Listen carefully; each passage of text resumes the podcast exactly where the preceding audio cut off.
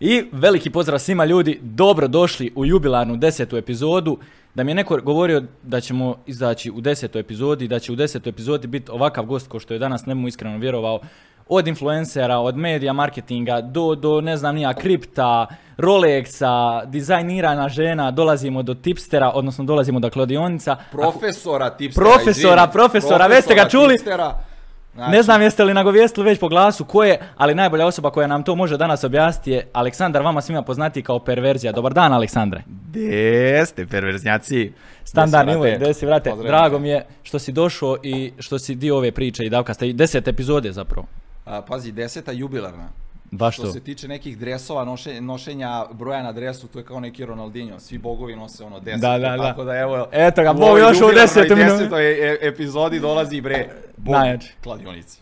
Kako Profesor si mi, brat? Šta ima? Brate, pravo ti kažem, umorno od puta. Znači, Mislio izmorio. sam ono kao Beograd, e, Mostar 400 km, da ću to da spičim za nekih 3-4 sata, kad ono nije to sve vreme neki autoput.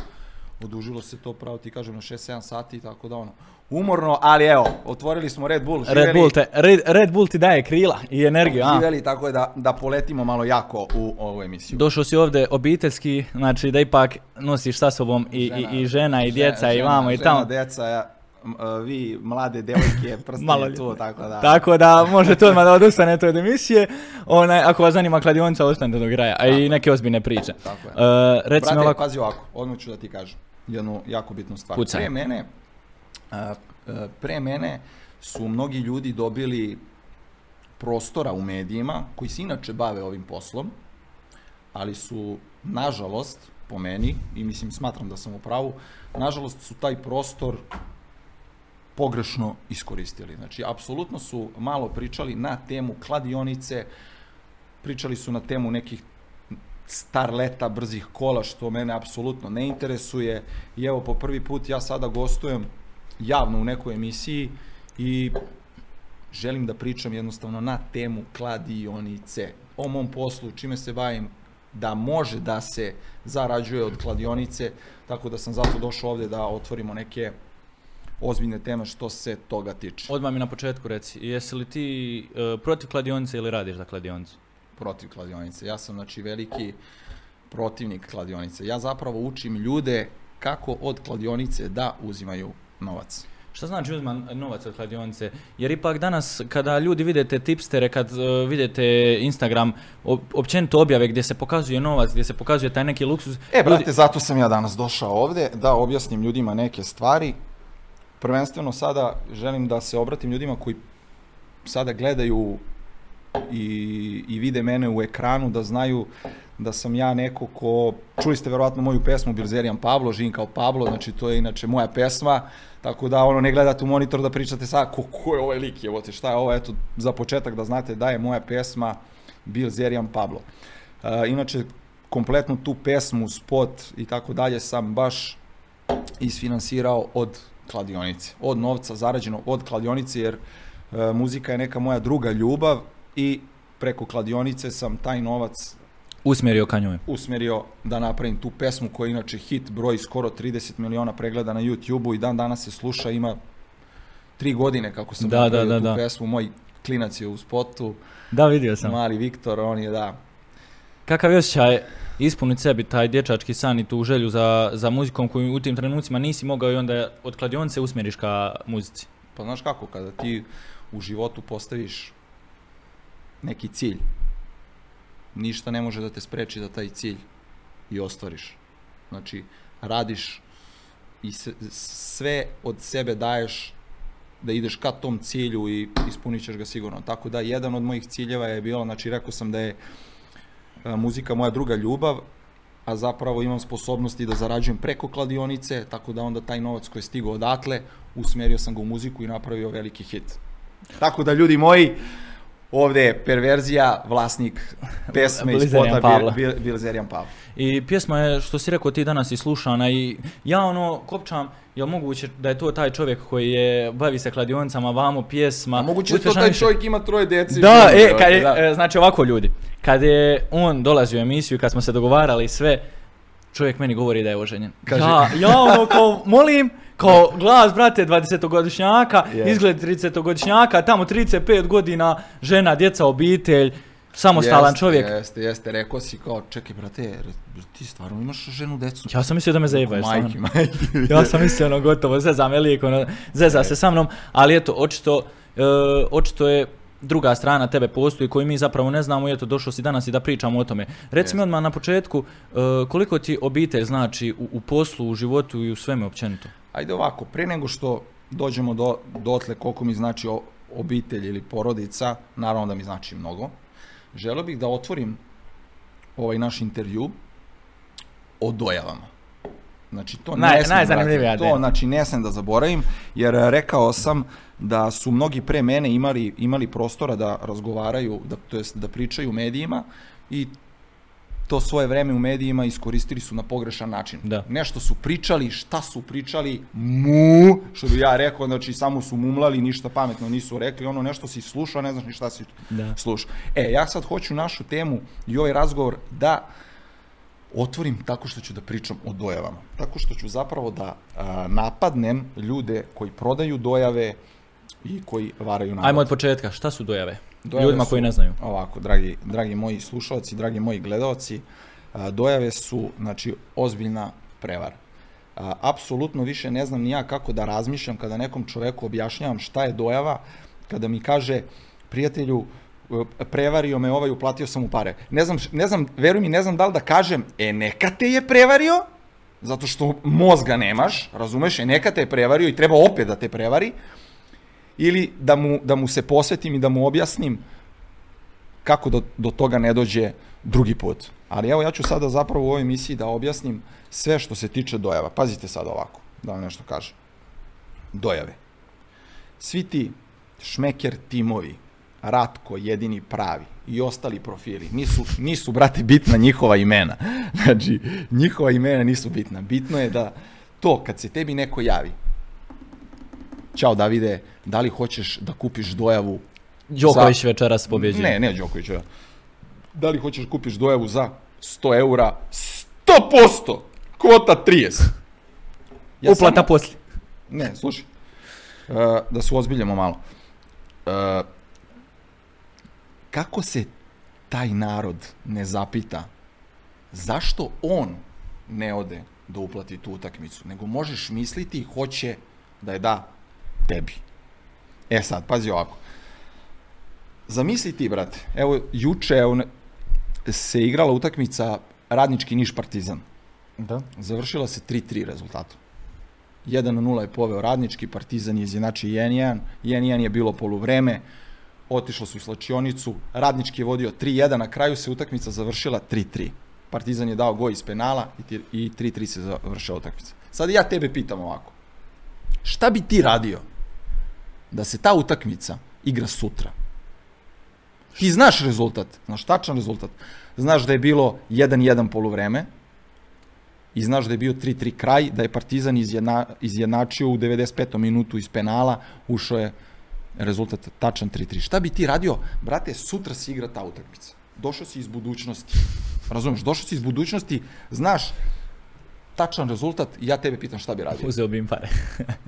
Da li bi seo kući za laptop, otvorio laptop i, e, a, Pero, imam a, nameštenu utakmicu 100%. E, Žiko, imam nameštenu utakmicu 100%. Da li bi smarao ljude da im prodaš tako neku informaciju za 50-100 eura ili bi bukvalno sve pare koje imaš uložio da će biti, ne znam, x prvo poluvreme, da će biti 2 plus prvo poluvreme, jer je ta utakmica bila 1-1 prvo poluvreme, da je x krajni rezultat, da gađaš, na primjer, golove 4 plus, 5 plus, znači možeš bukvalno da se sprdaš kakve ćeš kombinacije Da radiš. Da. da odradiš na toj utakmici. Tako da, te dojave koje vam ljudi nude, samo se zapitajte zašto oni ne, ode, ne odu da uplate tu utakmicu. Jer posle te utakmice, još oni sad reklamiraju kvote 30.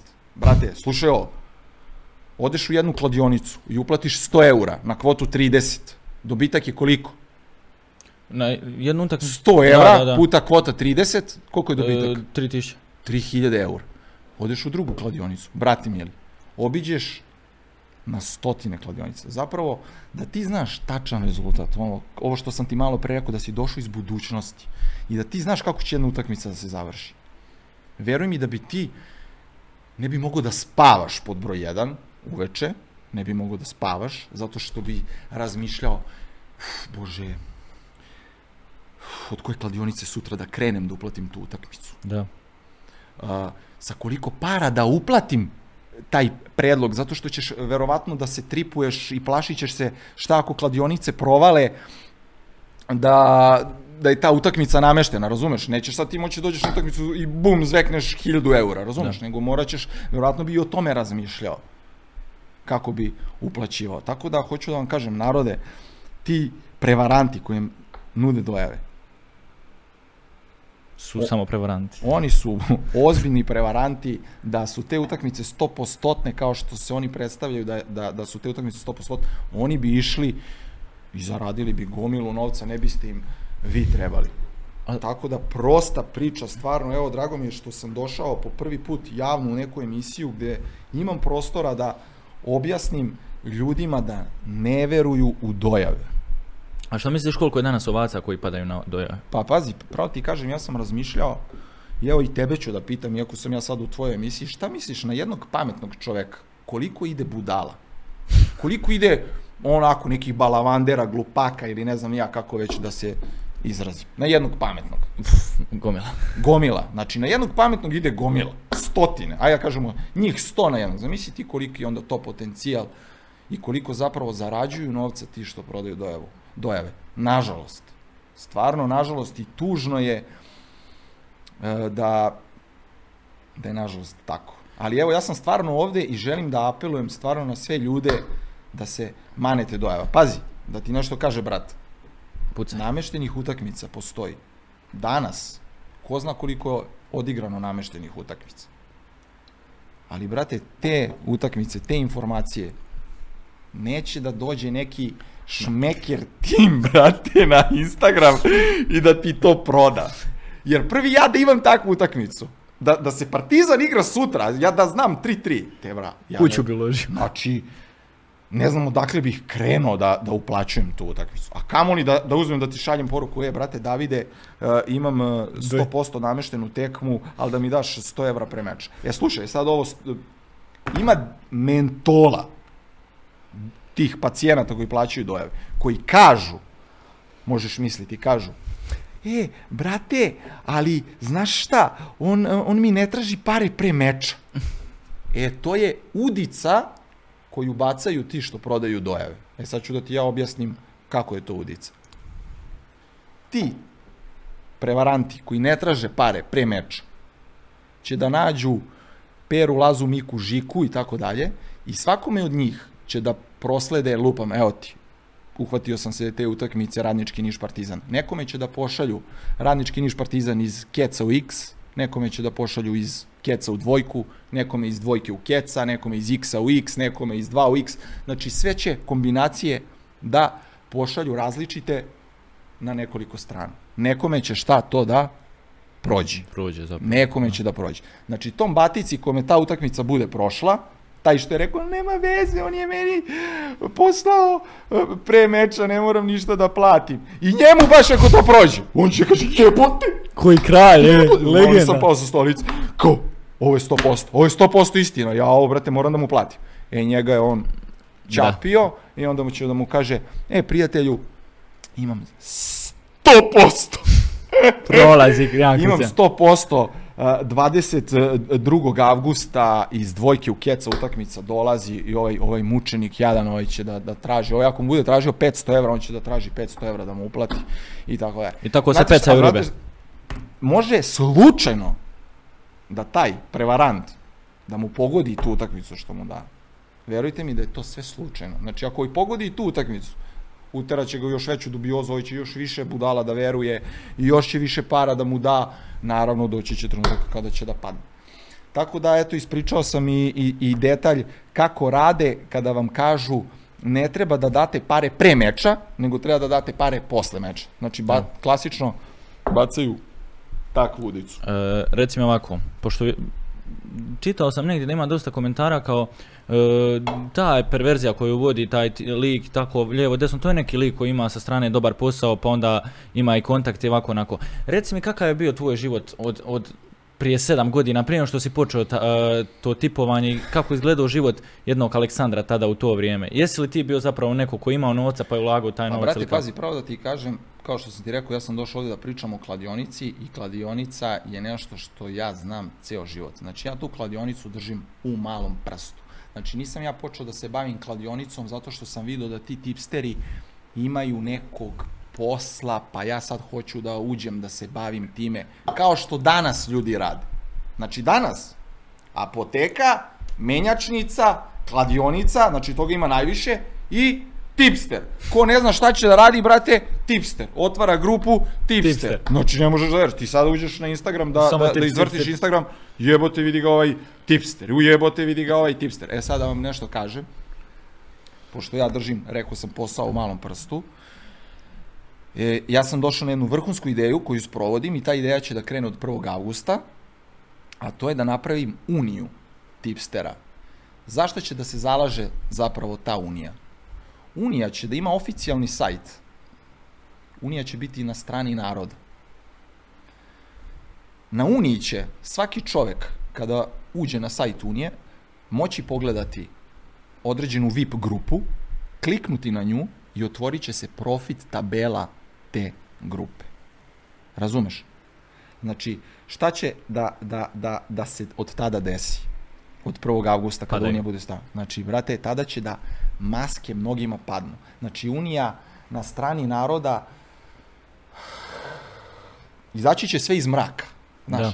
zato što ovi tipsteri sada fleksuju sa parama, Kolima. sa moetima, sa kolima, a zapravo tikete koje padaju naravno ne predstavljaju po storijima, prolaznost im je nikakva, profita nema nigde, oni ne znaju šta je profit, oni ni ne uplaćuju tikete. Da. Tako da ta unija za koju se zalažem i koju sada ulažem da napravim da startuje od 1. augusta, ona će imati svoje ljude i ti ljudi će biti u svakoj od tih grupa, pojedinih grupa, razumeš? Da. I njihov zadatak će biti da svakome od njih beleži profit stanje. Aha, danas je uradio tako, danas je prošao to, danas je pao to, zabeležit će sve kakav je profit i taj profit će da šalju Uniji. Unija će to podizati na sajt. Šta će vremenom da se dešava? Vremenom će da se dešava to, mislim to je moja zamisao i ja idem ka tome, da zapravo ljudi koji možda žele da plate neku tipstersku organizaciju, doći će na sajt Unije i tu će imati sve crno na belo. Kliknuće na perverziju, otvorit će se profit tabele perverzije, pogledat će se kako je profit stanje, nema laži, nema prevare, kliknuće na peru, pogledat će njegovo profit stanje, a, a znaš šta će onda da vide? Onda će da vide da taj pera tamo fleksuje po Instagramu, pravi neki haos, razumeš? A ono profit bato u kanalu, evo, razumeš? Živi od članarina Tako ljudi. da, e, bravo, brate, e, bravo. E, to je nemam problem ništa protiv. Idemo, mašemo parama. Mašemo, slobodno, fleksujem. Pa ja prvi ću da mašem sa parama, ali ajde sa druge strane da pokažemo profit. Jel tako? Kao vidi ga on maše parama, pa mogu tebra da mašem i sa milion evra. Ako ja sa druge strane iza sebe imam rezultate. Ja postojim, perverzija će u septembru da napuni 8 godina. dugi. 8 godina. I ja sam prva organizacija koja ima sajt, koja javno prikazuje profit i tabelu. Znači, ova unija što, ja, što sam ja sada izmislio, što će sada da nastane, ova unija što će sada da nastane, e, zapravo nastane, e, nastaje jer je meni više, brate, muka da ja sve držim transparentno. Da. Šta sam ja? Sam ja neki magarac da sve ljudima a, pokazujem transparentno kako je, ako mi je mesec u minusu, ja minus prikažem. Hvala Bogu da je od 12 meseci, bukvalno 10 meseci sam u plusu. 10-11 meseci sam u plusu. I to sve javno stoji prikazano. Tako da će ta unija od 1. augusta, Bože zdravlja, da pokaže i Tko, da je, skine ko, tko ima maske, tko ko nema. je Bog i batina. Tako je. E, reci mi ovako, ajde objasni ljudima koji nisu u doticaju s kladionicom i koji možda sutra zapravo e, iz nekih svojih razloga žele se baviti time, žele ući u to, žele dati nekome povjerenje. Šta je, šta znači biti tipster i šta znači tipsovanje zapravo i kako to funkcioniše na kraju ovako, meni je žao što ovde, zaboravio sam iz Beograda, onako ko predsjednik Aleksandar Vučić, da na tabli jednoj ovako napišem šta je jako bitno, a zapravo je, brate, najbitnije profit. Profit je najbitniji ako ti želiš nekome da ukažeš poverenje. Na osnovu čega, brate, ja ti ja platim članarinu? Na osnovu čega da ti platim članarinu, brate? Ljepote. Na, na osnovu toga šta? Što voziš Porschea, brate? Da. Nažalost, to pali kod ljudi. Nažalost, to pali kod ljudi i zato ću ja sada da, da promenim malo tu sliku. Zato što je apsolutno glupo da ja tebi plaćam članarinu zato što šta, ti voziš Porschea jebote. Ali to pali kod ljudi, nažalost. Ljudi se pecaju na to jako. Nažalost, danas je otišao svet u kurac, da izvineš, ne znam da li smijem da psujem, brate, ovde, svet je otišao u kurac, totalno pogrešne neke vrednosti dolaze na, na, na scenu, počeo od onog TikToka, sad ću malo skrenem s teme, ali ljudi, Samo ti. ti što luđi videoklip snimiš, što bolesniji videoklip snimiš, što ćeš imati više pregleda. Da. To je realnost današnja. Pa nažalost je takva realnost. I onda to pali uh, vodu, pali vodu, slušaj mene, pali, brate, jednostavno kod ljudi vide, lože se ovi, voze Porschea, vozi ovo, vozi ovo, a njemu ću da platim članarinu i on batica samo, brate, kupi članarine. E, zato ćemo sada da vidimo šta će da se dešava od 1. augusta, kada bude, sad ima ono hiljadu tipsterskih grupa, e, sada će da ih bude pet. Ako ih bude, evo, ne znam šta će da bude, šta će se. Onda, ćeš, o- onda će zapravo pokazati onaj, kako se zove, tko je čitao vrijeme lagu, ko je zapravo radio taj posao. onako Brate, pazi, ja sam ono čovjek kojem je obraz pre, pre svega. Znači, da bude čist. Znači, miran san nema cenu. Miran san nema cenu. Ja sam, znači, stvarno došao u ovu emisiju da, da ispričam onako kako zaista jeste. Pričali su pre mene o totalnim nekim glupostima i tako dalje. Neću da, da se obazirem na to. Idemo da se bavimo, znači, kladionicom. Šta je bitno i Ko je- koliko danas postoji zapravo realnih tipstera? Na Balkanu. Da možeš reći kao on Pa, radi na, ok na, posao. možeš da ih na, nabrojiš na prste jedne ruke. A ima ih milion. A ovo ostalo su sve zapravo prevaranti. ja. A, brate, nisu oni prevaranti, nego oni ne znaju da, da vode posao. Razumeš? Znači, oni su izašli iz srednje škole, otvorili su tipstersku grupu. Ili su u srednjoj školi otvorili su neku tipstersku grupu. Ne znaju ništa o kladionici, a oni možeš misliti žele da vode e, da vode ljude do, e, do profita. A, Pazi ovako, postoje tipsterska grupa. Ozbiljna. Na našim kao prostorima. A sad ja tebi pitam. Da li je normalno da tipsterska grupa predlog koji ti pošalje ispod ne napiše sa kojim ulogom da se odigra? Da li je to normalno? Ne. Nar, brate, ili, ili imaš ti nekih dodirnih tačaka sa kladionicom? Nemam, iskreno, nemam, iskreno. nemam, iskreno, Pazite, nemam. bra, znači ti koji nemaš dodirnih tačaka sa kladionicom, znači koji ne znaš ništa o kladionici, iako mi je drago zbog toga što si mi sagovornik e, takav danas, da stvarno nemaš nikakvih dodirnih tačaka sa kladionicom, ti koji ne znaš o tome ništa, mi kažeš zapravo tačan odgovor. Znači, dečko vodi ozbiljnu profesionalnu tipstersku grupu i pošalje ti predlog bez uloga. Pa čekaj bre, te brave. Pa ko koga ovde bre zajebava jevote. Pa da li je moguće? Pa, pa koliko da uložim para, šta? Stavim 100 evra. A ne znaš koliko trebaš zapravo. Ne znam koliko. Znači, profesionalan tipster mora iza svog predloga da stane sa ulogom. Razumeš? Da. Znači, to je osnov. Druga stvar, to što si me sada pitao uh, kako oni rade i tako dalje. Znači, veliko neznanje vlada među tipsterima. Sad će ne, možda neko da se napravi pametan pa da kaže, a šta si ti kao, ti si kao uhvatio Boga za bradu, ti sve znaš. Uh, dragi slušalci, dragi gledaoci, uopšte nisam nešto prepotentan i tako dalje, ali što se tiče ovog posla, stvarno ga držim u malom prstu i stvarno ću da pričam onako kako jeste. Znači, neko ko hoće da se bavi tipsterskim poslom, ne može da pošalje predlog, da ispod tog predloga nema uloga. To ne može. Druga stvar, šta još oni ne znaju? E, svaki čovek koji uđe da se kladi, ti sada, na primjer, meni platiš članarinu. E, realno je da ti si odvojio neki budžet za kladionicu, je li tako? Da, A jel, reci neki sad, 200-300 eura. eto, 300 evra si ti odredio da mene pratiš, je li tako? Jel se slažeš sa mnom da uh, svaki član nema istu dubinu novčanika? Naravno, svaki ima različito i svaki pristupa tome različito. Tako, znači, na primjer, ti si ušao sa 300 evra u moju grupu, neko je ušao sa 500 evra u moju grupu, neko je ušao sa 1000 evra u moju grupu. Tako je. Ono što je najbitnije, evo ja ću sada da pričam stvari, dosta sam pričao sad o, o ovim mentolima i tako dalje, ja ću sada da pričam kako je zapravo kod mene. Ti si ušao u moju grupu sa 300 evra. Ono što prvo i osnovno mora da se odredi, to je tvoj 1%. Koliko je tvoj 1%? Kako ćemo da odredimo tvoj 1%? Evo ti ne znaš ništa o kladionici, ušao si sa 300 evra, koliko je tvoj 1%? Šta misliš, kako ćeš da odrediš? Po 300 ćeš da, podeliš sa sa 100 100, da. i dobit ćeš tvoj 1%. Kada ja napišem ulog 10%, ako si ti ušao sa 300 evra, 300 podeljeno sa, sa 100, tvoj To, 1%, moj ulog, da. 1%, Posto koliko je mojeg postotka. 3 to evra, zapravo to, 3 da. evra ti je 1%. Znači, ako napišem ulog 10%, brate, ti mene moraš slepo da pratiš. Znači, 30 eura da uložiš. I onda dođu neka pitanja, a šta ako padnem? Pa čekaj, kakve veze ima šta ako padneš? Znači, odredili smo procent, imamo 100%, je li tako? Da, Uložili smo 10. da. Dajem primer, pali smo. Koliko nam ostaje za igru? 90. Prati, brate, prati malo, uključi se u ovu temu. Moju matematiku jebem.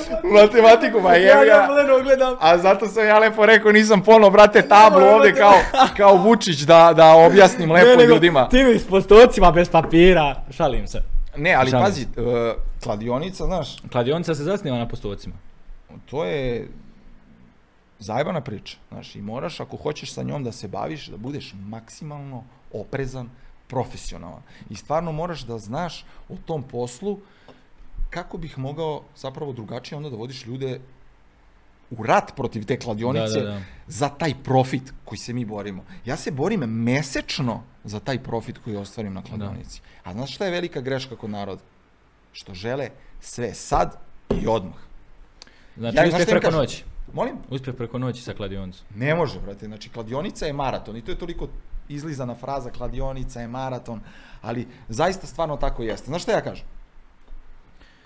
Pitam ja člana, izvini, ali da li ti imaš neki posao? Imam. Jel ideš na taj posao? Idem. Brate, ti na taj posao ideš svaki dan, osim, na primjer, subota i nedelja, možda ti je čak i ta subota radna, 30, 20 i koliko radnih dana imaš u toku meseca za platu od, ajde, Lupiću, 400 evra. Zašto ti je problem onda da tih 400 evra zaradiš preko kladionice kroz mesec dana? Što je problem? Što ih želiš za dva sata, jebot? Što ih želiš kad se, kad utakmica počne kroz 90 minuta želiš da zaradiš 400 evra? Jebote, ideš mesec dana na posao, drndaš se, radiš 8 sati svaki dan i subota ti je radna nedelja kad dođe uf jebote da malo da odmorim od posla i mesec dana tako i onda zaradiš platu od 400 evra i onda kao šmekerski, ali što je problem onda da 400 evra, brate, zaradimo preko kladionice, lagano iz fotelje. E, zato je bitno da se ti procenti poštuju. I kod mene u grupi je strogo, strogo a, mora da se vodi računa o tim procentima. Ulaziš sa toliko para, podelimo sa 100, dobijemo koliko ti je 1% i sve se zna, brate. Sve crno na belo. Jesu li ljudi svjesni rizika kad ulaze u, Jesu, u ljudi su e, svesni rizika, a oni koji nisu svesni rizika, od mene će da dobiju ah, od mene će da dobiju poruku da zapravo ne ulaze u borbu protiv kladionice sa novcem koji nisu spremni da izgube. Tako da na, ne smete u, ući u borbu sa, sa kladionicom, sa novcem koji ne smete da izgubite. A zašto ljudi uporno... Uh, E sad, izvini, a Reci. sad će neko da kaže, pa brate, to vidiš, sad to može da, da, da se izgubi. Pa pazi, i vozač Formule 1 sedne u bolid, da li nje, njemu neko garantuje da će trku da završi živ? Je li tako? Koliko imamo, brate, poginulih, nažalost, Formula, vozača Formule 1?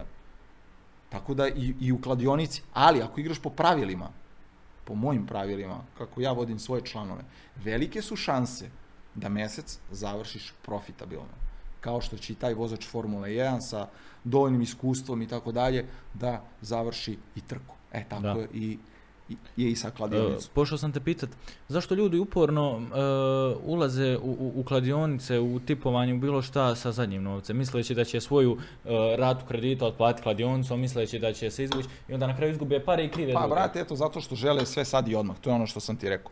Nema drugog izlaza, ne može da možda da ide na posao mesec dana, ne može da bude strpljiv na kladionici mesec dana za, da zaradi te pare, mora da ima sada i to je nažalost pogre, pogrešan, po, pogrešan pristup tome. I, I to je ono nažalost što zapravo zbog čega je kladionica u velikoj prednosti. Zato što veoma mali broj ljudi je strpljiv i veoma mali broj ljudi će da shvati da na duge staze može da izađe pobednik protiv kladionice. E, kladionica je zbog toga u velikoj prednosti. I odatle onih, ima onih rečenica kao niko se kao od kladionice kao nije leba najao. Pa nije se najao leba zato što 90% čak ljudi igra kladionicu pogrešno. Da. Ajde pitajte nas malo koji, koji smo maratonci, koji igramo kladionicu i te kako može da se zaradi od kladionice. Od čega se danas više zarađuje? Od kladionice ili od članarina? Pa pazi ovako, sad ćemo i, i da ispričamo i tu temu. Boš mi je drago što si me to pitao, zato što ja imam milion poruka gde mi ljudi kažu, ma brate, on živi od članarina, on ovo, ono, on ovo, ima kuću sa bazenom od članarina, ono, da ti nešto sada kažem. Ako ja tebi mesečno napravim na tih tvojih 300 evra, ako ti napravim, neću da sada kažem još 300, to je znači 100% da sam ti napravio profit, ali ajde da kažem ako ti napravim, ne znam, 150 evra mesečno, svakog me, da, 150 evra čisto mesečno da ti ostaje, da li bi ti meni platio članarinu za sledeći mesec? Pa pretpostavljam da bi, naravno, ako sam u, u profitu. Tako je. E, sada, ja ne mogu da sa, na primjer, budžetom od 1000 evra napravim 100.000 evra na kladionici, zato što se ove prilike koncentrišem da napravim neki mesečni minimalni plus od 30, 40, 50% pa na više. Moji procenti su iznosili preko 150 procenata mesečnog profita. Ali pošto ja odredim, ja svakog meseca mogu, ja mogu da igram kladionicu mesečno sa, brate, 100.000 evra. Ja odredim 1000 evra za kladionicu. I sa tih 1000 evra pravim 50, 60, 70%. Znači ja napravim 500, 600, 700 evra mesečno. Ali kako pravim sebi, tako pravim i tebi i svim drugim članovima. E sada, dolazimo do toga da ako sam ja sposoban da svakome od vas napravim 50% profita mesečno, normalno je da ćete, brate, da mi plaćate članarinu. Je li tako? Da, ali Da će, da će za mene da se čuje. Da će da bude hiljadu ljudi koji će meni da plaćaju tu članarinu. Ko je problem? Ja ne vidim problem ako ja hiljadama ljudi napravim mesečni profit, da oni meni plate članarinu. A zašto umjesto uh, 10.000 eura uložiti 1000 eura, ako možeš poduplat taj iznos? E, nisam te razumeo baš. Pa zapravo ljudi, k- um, ljudi kad imaju znači novac i uh, veću svotu novca, Dobro. opet ostaju na nekom tom minimalnom budžetu. Znači ne ulažu, ne ulažu, neću da reknem da će da trebaju sve uložiti, jer sa zadnjim parama smo rekli ne treba se ići u kladionicu. Da. Ali ljudi uvijek su ograničeni na toj jednoj cifri. Neće da idu iz te neke komfort zone. Kako bi ti objasnio jednostavno, ako imaš 1000 eura, Dobro. zašto, i 5000 eura, zašto ne bi igrao 2500 eura? A šta da igraš za 2500 evra? Te bra, ne možeš da igraš tiket sa 2500 evra ako imaš 5000 evra ovako par. Istina. Razumeš? Znači ti moraš da odrediš novac koji, e, koji si spreman da igraš na mesečnom nivou. Razumeš? Ne da igraš, ja imam 2000 evra i ja sad 2000 evra, bam, na Ma jednu ja, ne, ne, nisam mislio na jednom meču, naravno, nego ono, kroz mjesec. Znači da se rasporedi mjese, na mjesečnom nivou zapravo. Dobro, na mesečnom nivou. Rekao sam ti na početku. Odredi se 1%. Da. I, brate, pratiš Koliko ko procenat. ima, toliko i uloži. Pratiš procenat. I kaže on, slepac kao on živi od članarina, ono, ovo, ono. Pa prijatelju, ja mo- imam 10.000 članova. Ali i se ti zapitaš, zašto imam 10.000 članova? Pa zato što ja svakom od tih 10.000 članova, taj novac koji on odredio, da li ti 300 evra, onaj 1000 evra i tako da, ja sam mu ostvario minimalan profit na mesečnom uh, nivou 50%. Koliko ti da odneseš novac u banku? Da ga staviš na... da ga oročiš Da. na godinu dana. Šta misliš, koji ćeš procenat da dobiješ?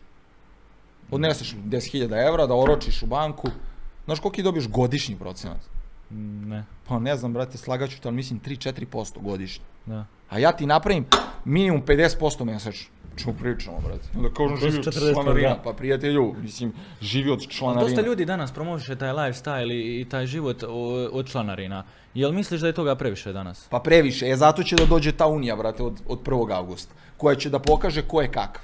Razumiš? Da. Eto, zato će ta unija da dođe od 1. augusta, svi se spremite, izaći će oficijalni sajt unije na kome ćete kada uđete, imat ćete jednu, drugu, treću, četvrtu, petu, šestu grupu, na koju god grupu da kliknete, pljas, otvori se profit tabela, toliko je u plusu, toliko je u minusu, sve je javno transparentno. Možete kome god želite da uh, ukažete vaše poverenje, platit ću članarinu ovom, platit ću članarinu ovom, sve vam je na izvolite. Bitno je da se sve vidi crno na belo. Zato sam došao ovde u ovu emisiju da konačno, znači, ispričam Kako je, šta je? kako i šta je više sa tom kladionicom, dosta više moeta i tako dalje, a, iza sebe nemaju rezultate, prijatelju, nemaju rezultate iza sebe. Znaš šta sam primijetio? Da dosta tih tipstera e, ne igra zapravo te mečeve koje pošalje. E sad, pazi ovako, opet sad ću pričam u svoje ime.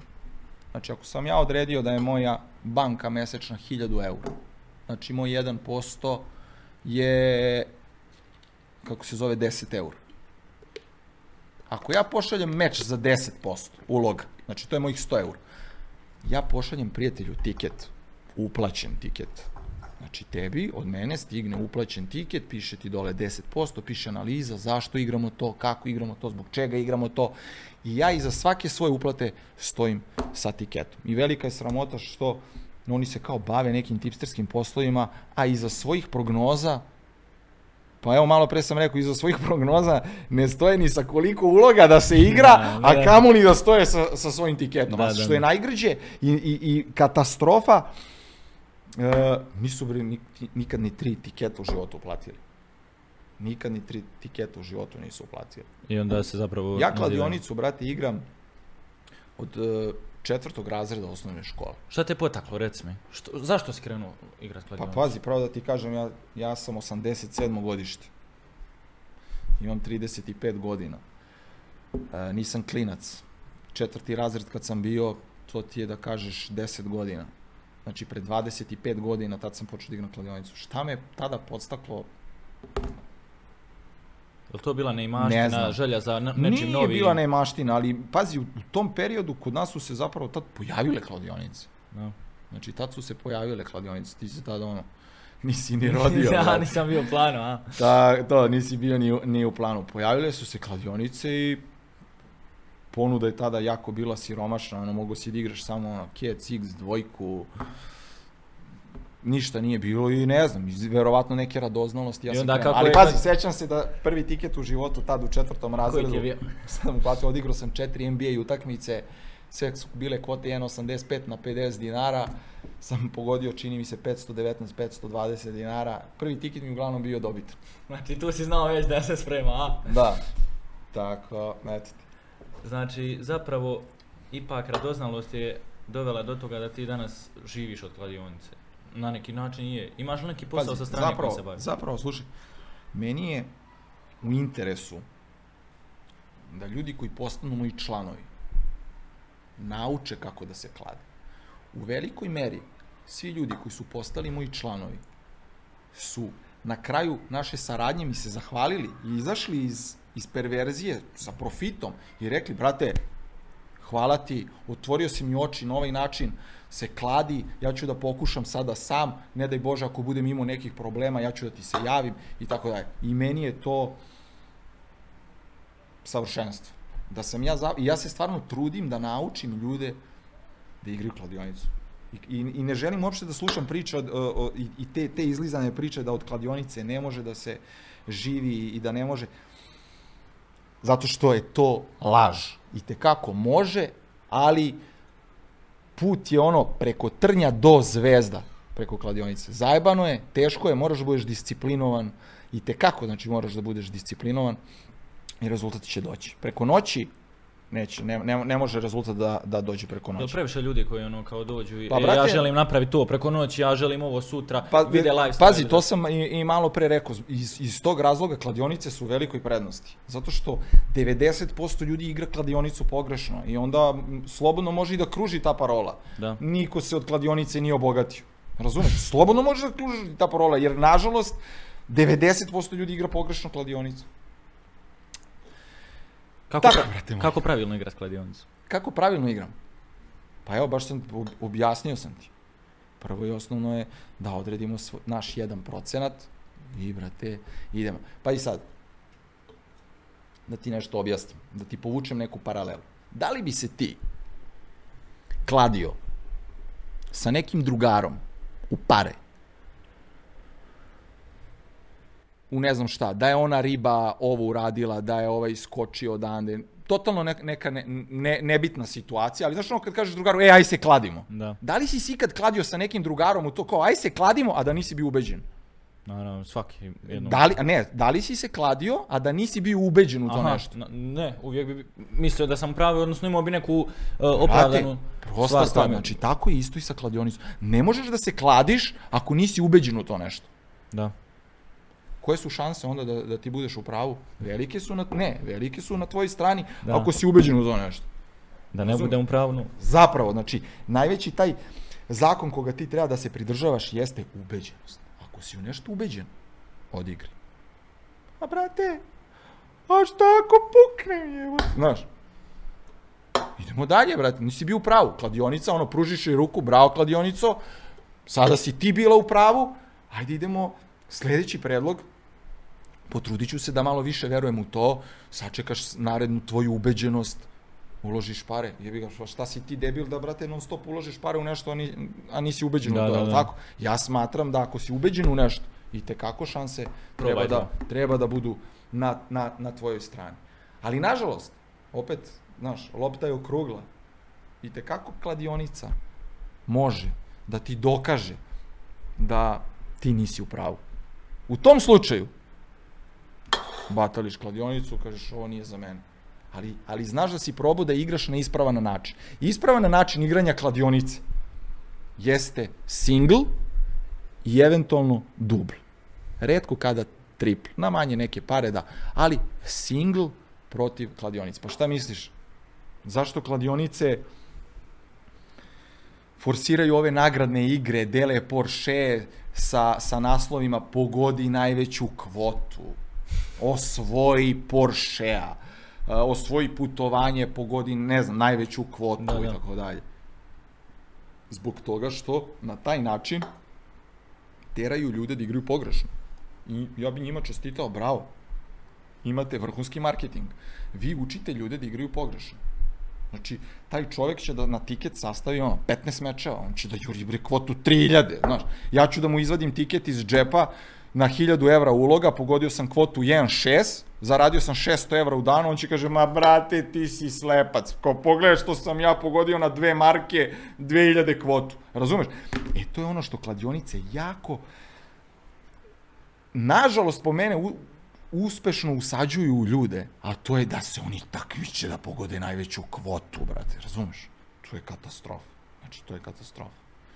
Tako da, pravilno igranje kladionice je single, eventualno dublo, ovo što sam ti rekao malo pre, i bitna jako ubeđenost. Da. Znači, da si ubeđen u taj događaj. Razumeš? Evo ja, šta misliš, brate, ja šutiram penale sad protiv svog čaleta u školskom dvorištu, na koga bi se kladio, evo da će pobedi u penalima. A? Na mog čaleta, šta? Pa nisi valjda ludi, evo. Pa, brate. Tako da je ta ubeđenost jako bitna. jako bitno u, u- tom poslu zapravo, na, na neki način. E, reci mi, kad si počeo se baviti kladionicama i tipovanjem svime, kako je reagirala okolina na to? E, a krećem, ili si zapravo šutio dok nisu došle neke prve pare i ozbiljnija priča? Pa pazi, pravo ti kažem, ja kada sam otvorio perverziju, kada sam ušao u ovaj tipsterski posao, ja sam zapravo ušao sa dva moja drugara, Markom i Đoletom, i ja kao treći, pošto igramo kladionicu ceo život, rekao sam ti ono od četvrtog razreda osnovne škole, I jako uspešno igramo tu kladionicu i došli smo na ideju, čekaj brate, ajde da to što mi igramo, te naše etikete što igramo, Ajde, brate, da ih postavljamo negde javno, da ljudi vide, brate, kako mi prolazimo na toj kladionici. Imamo sjajnu prolaznost, uzimamo lovu, slikamo tikete koje uplaćujemo. I, brate, mi smo to počeli, otvorili smo neku grupu na Facebooku, mislim neku, otvorili smo perverziju. I na toj grupi smo totalno besplatno, brate, kačili naše etikete. I onda se Da. ta priča oko perverzije tako zavrtela. Kačili smo naše etikete, kačili smo naše etikete, tu je masa krenula da, da nas prati. Toga nije tada bilo, pre, evo, rekao sam, u septembru će biti 8 godina Da. kako postoji Tad je perverzija. Facebook grupe bile fora. Tako, znači Facebook je ta, Instagram nije bio tada, ono, uopšte nije ni, ni nastao tad Instagram, nije, nije bio Instagram popularan. I mi smo to vodili na Facebooku. I masa ljudi, on, kupili smo masu ljudi sa time zato što jednostavno imali smo uspeha, razumeš? Sve što smo mi igrali, mi smo tamo kačili. I ljudi su to prepisivali i tu je nastala ludnica. I onda, naravno, ljudima svašta pada na pamet, šta su krenuli da rade, krenuli su da kradu te naše etikete, da rade screenshotove, da otvaraju neke njihove grupe i da te naše etikete zapravo kače tamo. I onda je taj drugar jedan iz perverzije, Marko, rekao, čekaj ljudi, ajde brate mi da otvorimo VIP grupu. Znaš ono, tada nije, nije postojalo. Da, nije se VIP- ni znalo šta je. Nije se ni znao, kako brate VIP grupu, pa lepo brate, ajde kao da krenemo da naplaćujemo ovo što mi igramo. Vidiš da izlaze etiketi tamo, izlaze etiketi vamo, na sve strane samo brate gori Facebook od naših etiketa, znaš. Da. Ajde i mi brate otvorimo grupu, kao ajde da bude simbolično, eto kako je nastala i članarina od 30 eura. Znači sad svi ono imaju te članarine od 30 eura, kao da bude 1 evro po danu, kao, znaš, 30 dana, 3, Da, da, da. eto, kao 30 evra, neka bude 1 evro po danu članarina i tu će ljudi dobijati ono kao na što mi stavljamo pare. I kao, ajde. I mi smo tako otvorili tu, tu grupu i tako se sve zavrtelo, imali smo mnogo pretplatnika i ono što kažu ti ljudi, kao oni žive od članarina, pa te bra, dajemo ljudima rezultate, pravimo im pare, koji je problem? Koji je problem? Ti, brate, ako, ako si ti tipster, ako ćeš ti meni da praviš mesečno 50% profita, brate, ja ti želim 100.000 članova. 100.000 članova koji će da ti plaćaju 100 eura. Da. Koliko je 100.000 puta 100 eura? Nije milion, brate. 10 miliona, brate. 10 miliona eura. Ispali se u lajvu, bre. Ovo sa maminjom, brate, matematika, Matematika, da. Aj, brate, šta Brate, znači, Oj, Da. lju- ljudi, da se razumijemo. matematika ko je problem da nije- ti zarađuješ? Nije stvar. Ma pusti. Ja sam iz matematike imao dvojku, ali ja Ali danas- u dvojku te brate, za, pe, za peticu nije znao, kao što sam Ovo je ja znao za ljudi. dvojku, brate. O jebem ti matematika. E, tako da, koji je problem da, brate moj, ti zarađuješ 10 miliona? Što imam problem s tim? Kao on zarađuje od članarina 10 miliona evra, brate. Neka zarađuje, jebote, pa on, on meni pravi 50% profita mesečno, bre. Pa ne 10 miliona, pa želim ti, druže, 100 miliona evra, bre, da zarađuješ, jebote. Pa jel tako? Da. Mislim, ako donosiš rezultat, ja ti što više članova želim. A ne da kažem, a vidi ga, brate, on zarađuje članarina. Pa jebote, izvori, idi na moj sajt, imaš profit tabele, pa onda kaži da li ja zaslužujem da zarađujem toliko ili ne zaslužujem. A ja znam i smatram da zaslužujem, zato što iza sebe imam rezultate. Nemam samo priče, nemam gluposti. Danas ljudi slabo pokazuju rezultate, ono što smo pričali, i to je najveći problem. Da. Pa slabo pogađaju zato što se svaki debil, kao što sam ti rekao, Ti si imao ne zna šta će da radi, otvori, brate, tipstersku Da. stranicu. Ne Ti si imao šta- konflikata dosta sa nekim ljudima koji su pokazivali zapravo onaj lifestyle, a ne rezultate. Pa imao sam konflikata. Znaš šta, ja tr- trudim se u životu da, da gledam samo sebe, znaš. I, i, i, I da gledam kako sebe da unapredim.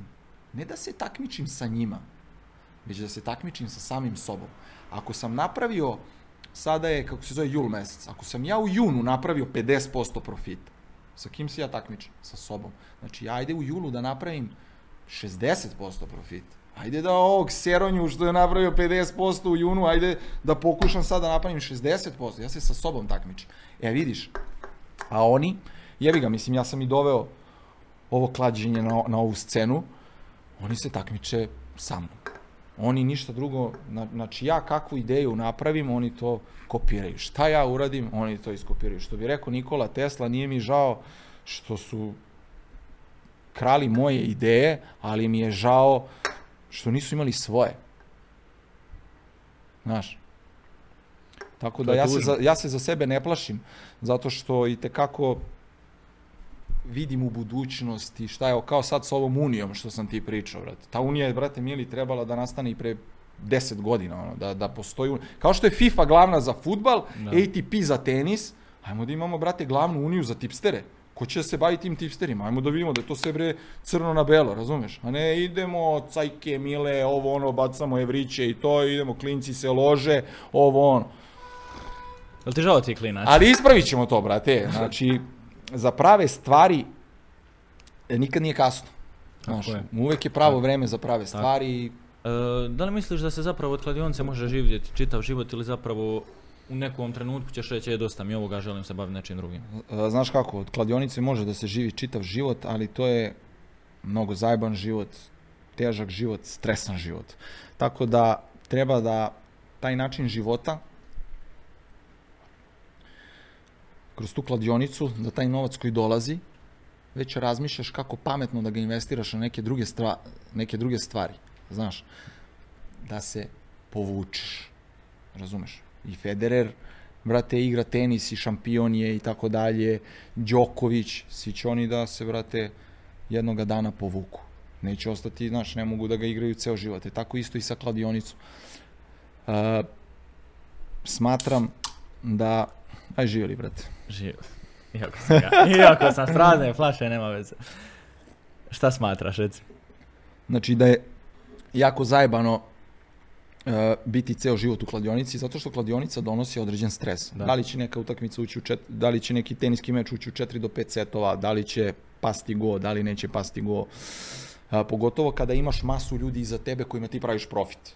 Znaš, zapravo ne znam da li imaju neki ljudi stres koji ovako igraju kladionicu iz sprdnje, kao što iskreno ja imam stres, zato što na svojim leđima i te kako osjećam neku stenu koju nosim, a zapravo to je ta stena mojih članova.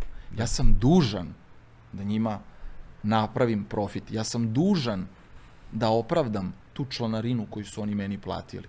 I onda to donosi ozbiljan stres. I odgovornost. I, i odgovornost. Ubija naravno. li te psihički taj posao? Naravno, e, slagao bih kada bih rekao da me ne ubija. Slavo, slagao bih kada bih rekao da, da me ne ubija. I pravo da ti kažem, dugo sam razmišljao šta raditi. Mislim, pazi, ja, ono što sam ti rekao, jako je bitno da taj novac koji dolazi preko kladionice, da ga Investiraš u ne, nešto i- drugo, investiraš, tako. Ja ga pametno investiram i u nekretnine i u neka kuvana jela koja sam otvorio i tako dalje. Tako da ja, nije kladionica meni jedini izvor prihoda. Znaš, možda mnogo ljudi misle kao on samo zarađuje članarina. Ja, druže, mogu danas da stavim katanac na perverziju i da i, i tekako dobro živim. Znaš, zato što sam i preko te perverzije kanalisao taj novac na neke druge stvari. Ali, iskreno sada ti kažem, koliko je stresan posao kladionice, ja ne znam, ono, ne vidim da ću sutra da doživim ono 50. 60. godinu, iskreno da ti kažem, ako, ako ostanem u ovom poslu. Jer je jako stresan, znaš. Pogotovo kada osjećaš tu stenu članova na, na svojim leđima, kada znaš da je, kada do mene dolaze priče da je čovek koji je čuo za mene da ja pravim profit, uzo neke pare tamo na kamatu, da pokušava preko mog sistema igre da izađe iz problema, znaš.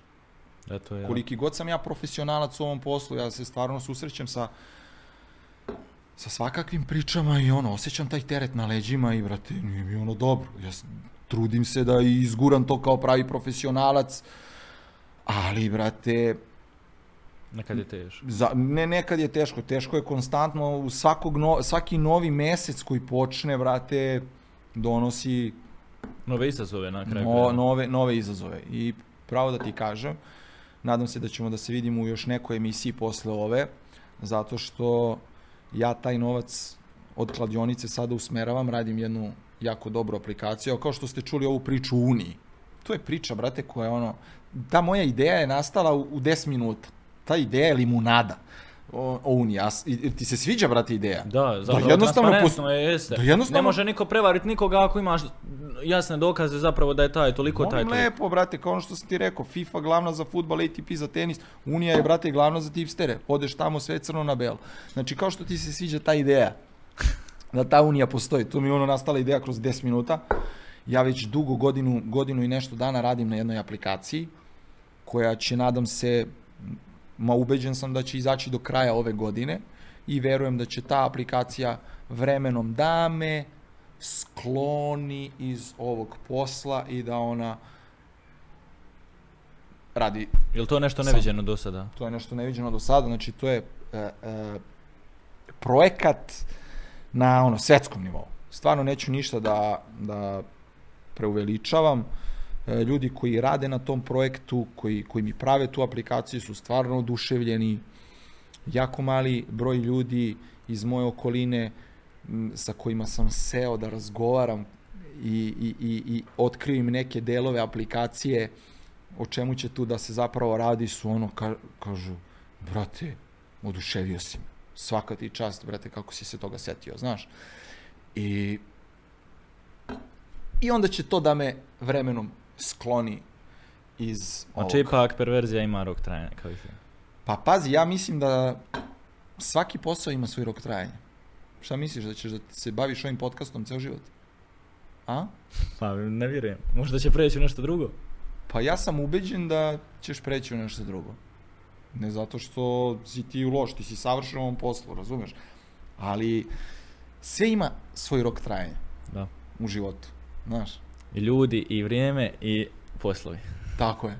Tako je. E, samo je bitno da, što bi rekao ovaj Miroslav Mišković, da se ne zaljubiš toliko u taj neki posao da ti ga je teško ostaviti. Kada prodaš prvi posao, onda zapravo shvatiš da, da ćeš prodati drugi, treći, i da ćeš ići dalje, nećeš se zadržavati samo na jednom poslu. Da. Tako da sve ima neki svoj rok trajanja. Reci mi, voliš li ti promovisati svoj lifestyle? Pogotovo zato što si oženjen čovjek, imaš svoju obitelj i je li... O- I, i dalje, jel te loži taj način takav života ili, ili si malo I, smirio strast? izvini, osjećam, već vidim neke komentare dole u ovom podcastu, kao brat je popio toliko Red Bulla da će da odleti, da će da odleti iz emisije, znaš. Da, da li propagiram ja svoj lifestyle? Pa, brate, šta da ti kažem? Propagiram ga i ne propagiram ga i ljudi koji mene prate vide zapravo da sam ja porodičan čovek. Zapravo sam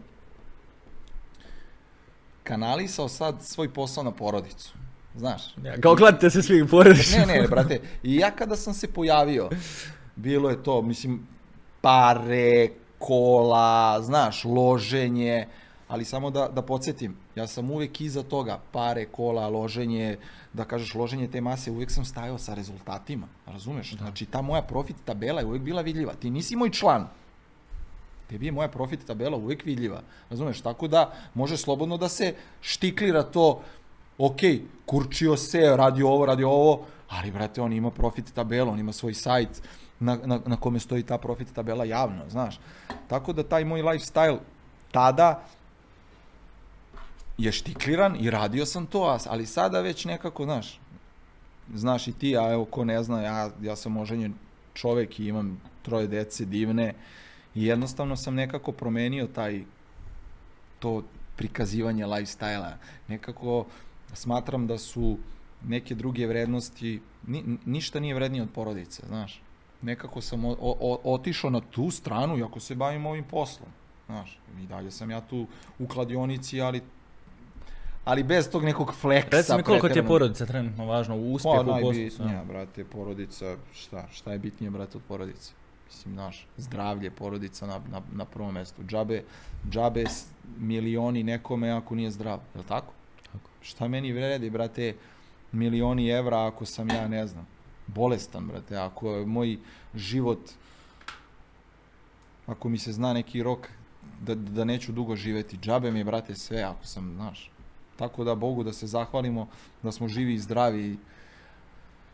A, te pare proklete. Rekao si mi malo prije kad smo pričali zapravo da nije sve u parama i da je bitnije biti taj neko ko, ko zapravo ima svoje nešto, svoju obitelj, svoj život neki normalan, a da će pare zapravo proći doći. Kao i u ovome poslu i u svakome. Pa zapravo. jeste, brate, ali pazi da ti nešto kažem. Ne može to da razume neki čovjek koji, koji je bez para. Znaš, to može da ti kaže neko ko, ko ima novac pa da ti, da, ti, da ti priča o tome. Postoji ona jedna jako lepa slika, vrti se po društvenim mrežama, gde je čovjek na semaforu, ne znam, u nek, nekim kolima i pored njega se parkira Ferrari i on razmišlja, ja, da mi je ovaj Ferrari, znaš, kao, uf, kako bi bilo dobro da imamo ovaj Ferrari. A onda, brate, pored tog Ferrarija se, brate, parkira, ne znam ni ja šta, kako se zove onaj auto što vozi Bugatti. Bugatti. Parkira se Bugatti. Onda ovaj što vozi Ferrarija razmišlja, uf, da mi ovaj Bugatti. A ovaj iz Bugatija, brate, gleda gore, na, na nebu ide avion, kao uf, da imam avion, znaš, a onda sve to posmatra neki čovek koji je u invalidskim kolicima, znaš, i, i vidi nekog čoveka koji ono vozi biciklu, šta misliš o čemu on razmišlja? Eh, samo, Da mi je vozi taj bicikl. samo da mi je voziti biciklu, brate, da sam živ i zdrav. Znaš, tako da se malo ljudi u današnje vreme, koje nažalost otišlo i svelo se dosta na to materijalno, zaboravili su se te prave vrednosti počeo od porodice i, i najbitnije tog zdravlja. Znaš, zapravo nismo srećni, e, za, zapravo nis- nismo svesni koliko smo bogati kada smo zdravi.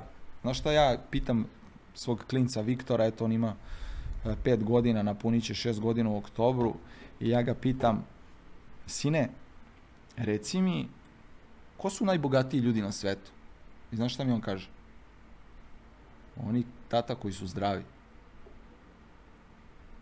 Tako da, brate, eto, u tom odgovoru si dobio sve da kada si zdrav, najbogatiji si na svetu. Da, ljudi općenito jako malo cijene zdravlje i Jeste. htio sam te pitat, e, ne znam koliko ti zapravo primjećuješ, eto kad se baviš tim poslom i gdje se vrti lova i gdje je zapravo novac tu možda i najbitnija stvar zbog koje ljudi ulaze u, tak, u, u takve vrste poslova, da su ljudi počeli sve gledat kroz novac. Sve gledaju Znači, novac, brate. Sve. Katastrofa. Počevši od, Pazi. života, od žene, od e, bilo čega. Znači zapravo sve se vrti kroz tu jednu novčanicu. Katastrofa, brate. Katastrofa. Ja ne znam šta je s ovim vremenom. Sve se toliko izobličilo. Ja sutra mogu da odem i da kupim Lamborghinija, brate. A nemam problem ni da se vozim, ljudi koji me prate znaju, nemam problem da se vozim Toyota Yaris koji ima 1000 kubika. Koja je prašnjava gde joj je a, z- zadnji brisač koji briše zadnje vetrobansko staklo stoji ovako, na opačke, brate, dole. Nemam problem, nisam kompleks. Znaš, i I onda on dođe tako neki i napiše mi, brate, u poruci, a brate, kao ti si, znaš, slepac, kao voziš Toyota Yaris, kao on vozi, brate, ne znam ja, Audija nekog ili Porschea ili nije bitno. Svest ljudi, te neke vrednosti otišle su, nažalost, u đavola. Ne, ne, ne, ne vrednuju se kako treba. Ljude previše je pojeo novac, previše je pojela želja za novcem i brzom zaradom. I zapravo, ne znam koliko si ti, koliko ti zapravo ljudima objašnjavaš da ne postoje brze pare. Da, čitao sam neki dan, brze pare možete samo zaraditi ako ste e, lopov, političar ili dobar onaj narkodiler. Pa istina, istina, nema šta. Ja, ja, ja propagiram o, o, o, o kladionicu i, i igru ove kladionice i rekao sam, to je maraton. Ja na mjesec dana, znači ja ne mogu da ti kažem kako da za, na, zaradimo brze pare. Hoćeš da zaradiš brze pare? Znači ti 1000 evra što si odlučio, na primjer, da me pratiš. Onda budi spreman da na tu jednu utakmicu igramo all-in, pa šta bude biće. Ali kladionici najviše vole takvi igrače koji idu odmah all-in. I to je takih 90% ljudi. Opet, ponavljam istu priču, znači 90% ljudi igra na taj način kladionicu. Ili dža, ili bu, ili opa, ili trop. I nažalost, tropa. Kakav je osjećaj teta kad dolaziš u kladionicu, ono, svaki drugi dan, ajmo dajte, A opet dajte, ti, dajte, dajte, opet, dajte, ti. kao, Ma brate, oni to sp- spremaju novac u butke, znaš, odmah pišu to perverzija i, znaš. E, slušaj, moram da, pošto sam rekao da ću pričam o poslu, sada se naprasno a, po ovim društvenim mrežama pojavljuju arbitražna klađenja.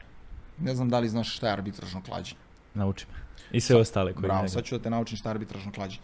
A, realno, sagledano, arbitražno klađenje ti je jedini vid u kladionici gde ćeš ti nju da pobediš 100%. Ali pazi, 100%, ne 99%, nego 100%. Ali slušajte me sada pažljivo. Arbitražno klađenje ti je, na primjer, igra Novak Đoković protiv Nadala i ti si našao da će, dajem primjer sada, pobeda Đoković u jednoj kladionici biti 2.05, ako igraš na Đokovića, a u nekoj drugoj stranoj kladionici i tako dalje, naći ćeš da pobeda Nadala plaća 2.10. Znači šta god da ti uplatiš, jel tako, zaradit ćeš. Da. Znači, staviš 100 evra na Đokovića, kvota 2.05, dobit ćeš 105 evra čisto, a staviš 100 evra na Nadala u nekoj tamo drugoj kladionici gde je kvota 2.10, dobit ćeš 110 evra čisto. Znači, šta god da dođe, brate, ti si u profitu ili 5 evra ili 10 evra. To je arbitražno klađenje. E sada, šta želim da kažem? Ja, kao najveća kladioničarska organizacija na, na ovim prostorima, kada, na primjer, pošaljem tog Đokovića po kvoti 2.10, ta kvota sa 2.10 mi je srozamo na 1.80, 1.75 i tako dalje. A, a često se u nekim slabijim kladionicama dešava da izbace meč iz ponude. E, šta sad hoću da kažem? Pojavile su se ti, ti neki koji prodaju arbitražna klađenja. E, hoću zapravo da skrenem ljudima pažnju da, brate, batale to. Zašto da batale to? Zato što on će da ti nađe razliku u kvoti na lupam Nadala i Đokovića, ali to što on bude rekao tebi, reći će i Peri, Lazi, Miki, Žiki i vi kada napadnete lupam tog Nadala po kvoti, znaš, 2.05, ti uplatiš ovaj, uplati ovaj, znaš, ovaj treći, četvrti, peti, šesti koji mi je platio članarinu, on neće više imati kvotu 2.05, zato što kladionice spuštaju kvote na, već, Da. na veliki broj Da. uplata. Tako da eto, i pored tih dojava koje su 100% prevarantske, e, čujte se arbitražnog klađenja. Arbitražno klađenje nije prevara, ali u ovoj svrhi, svrhi ne može arbitražno klađenje da maksimalno ljudi iskoriste. Ne može, zato što će masa ljudi da sliva novac na jednu, na jednu, na jednu prognozu i kvota će da pada i onda ništa neće, ne, ne, neće uraditi. A šta su ovima što storniraju tikete? e, ti što storniraju tiket, to su ti, brate, posebna priča. Daj, reci, šta kažeš o tima? Šta si ti čuo o tome, brate? Šta sam ja čuo? Ja sam čuo da se velike pare storniraju. Velike I pare. veliki tiketi se storniraju. Je li to istina da mi reci? I, i, i, da je danas to postalo meščini in neki? Pa pazi, brate, danas ti u ovom svetu interneta e, jako lako jako lako, kako da kažem, manipulisati ljudima. Znaš, jako lako manipulisati ljudima. I, i tu manipulaciju, pazi, jedna e, izreka kaže, hiljadu koraka ti je potrebno da dođeš do vrha, a samo jedan pogrešan da padneš na dno. Je ta jedna grupa koja je radila ispravno ceo sistem, trudila se i tako dalje, sebi je dozvolila da jako mukotrpno radi i gradi svoje ime i onda je napravila jedan pogrešan korak i spustila se na dno. Ta grupa je uplatila tiket od milion dinara i glumila je ludnicu, da su najveći, da su najjači, uplatili su milion, prošli su milion, a zapravo se ispostavilo da su taj milion stornirali. I to je 100% istina, znači ja nema potrebe da, da lažem, došao sam ovde u emisiju i, i sada pričam javno, ljudi gledaju to, što bi, što bi ja lagao? A, taj dečko koji je uplatio taj tiket od milion. Desi laske, prijatelju. Evo te laske, bre, desi, bre. Au, bre, šta ja pričam? šta kažeš, šta? naokolo. Ja, reci, ba, onako Laske, bre, prijatelju. Otišao je... Eno ga u Crnoj Gori. Uh, otišao u kladionicu, uplatio milion uh, i znate šta se dešava? Taj milion što je on uplatio u, baš u toj kladionici, moj drugar je u toj pin bet kladionici radio kao u centrali. I baš taj moj drugar je stornirao taj tiket. I on mi kaže, brate, znaš šta se dešava? Ovi, brate, klinci, smijem da kažem klinci, Laske, brate, ima 19 godina, izašao juče iz srednje škole, sada drži neku tipstersku grupu. Uh, vodi ljude do profita za storniranim tiketom. Kaže, brate, klinci stornirali tiket, ali znaš šta je još gore? Kaže, šta je još smešnije? Rekao, šta je još smešnije? Pa, brate, oni dok su dobili taj e, win tiket, uplatili su, ne znam, i zvezdu keca i to su pali, pa su morali da uplaćuju opet, ali sada, pazi, ljudi su u konfuziji, ne znaju o čemu pričam. Šta su oni zapravo uradili? Nisu snimali klip u real time. Šta to znači u real time?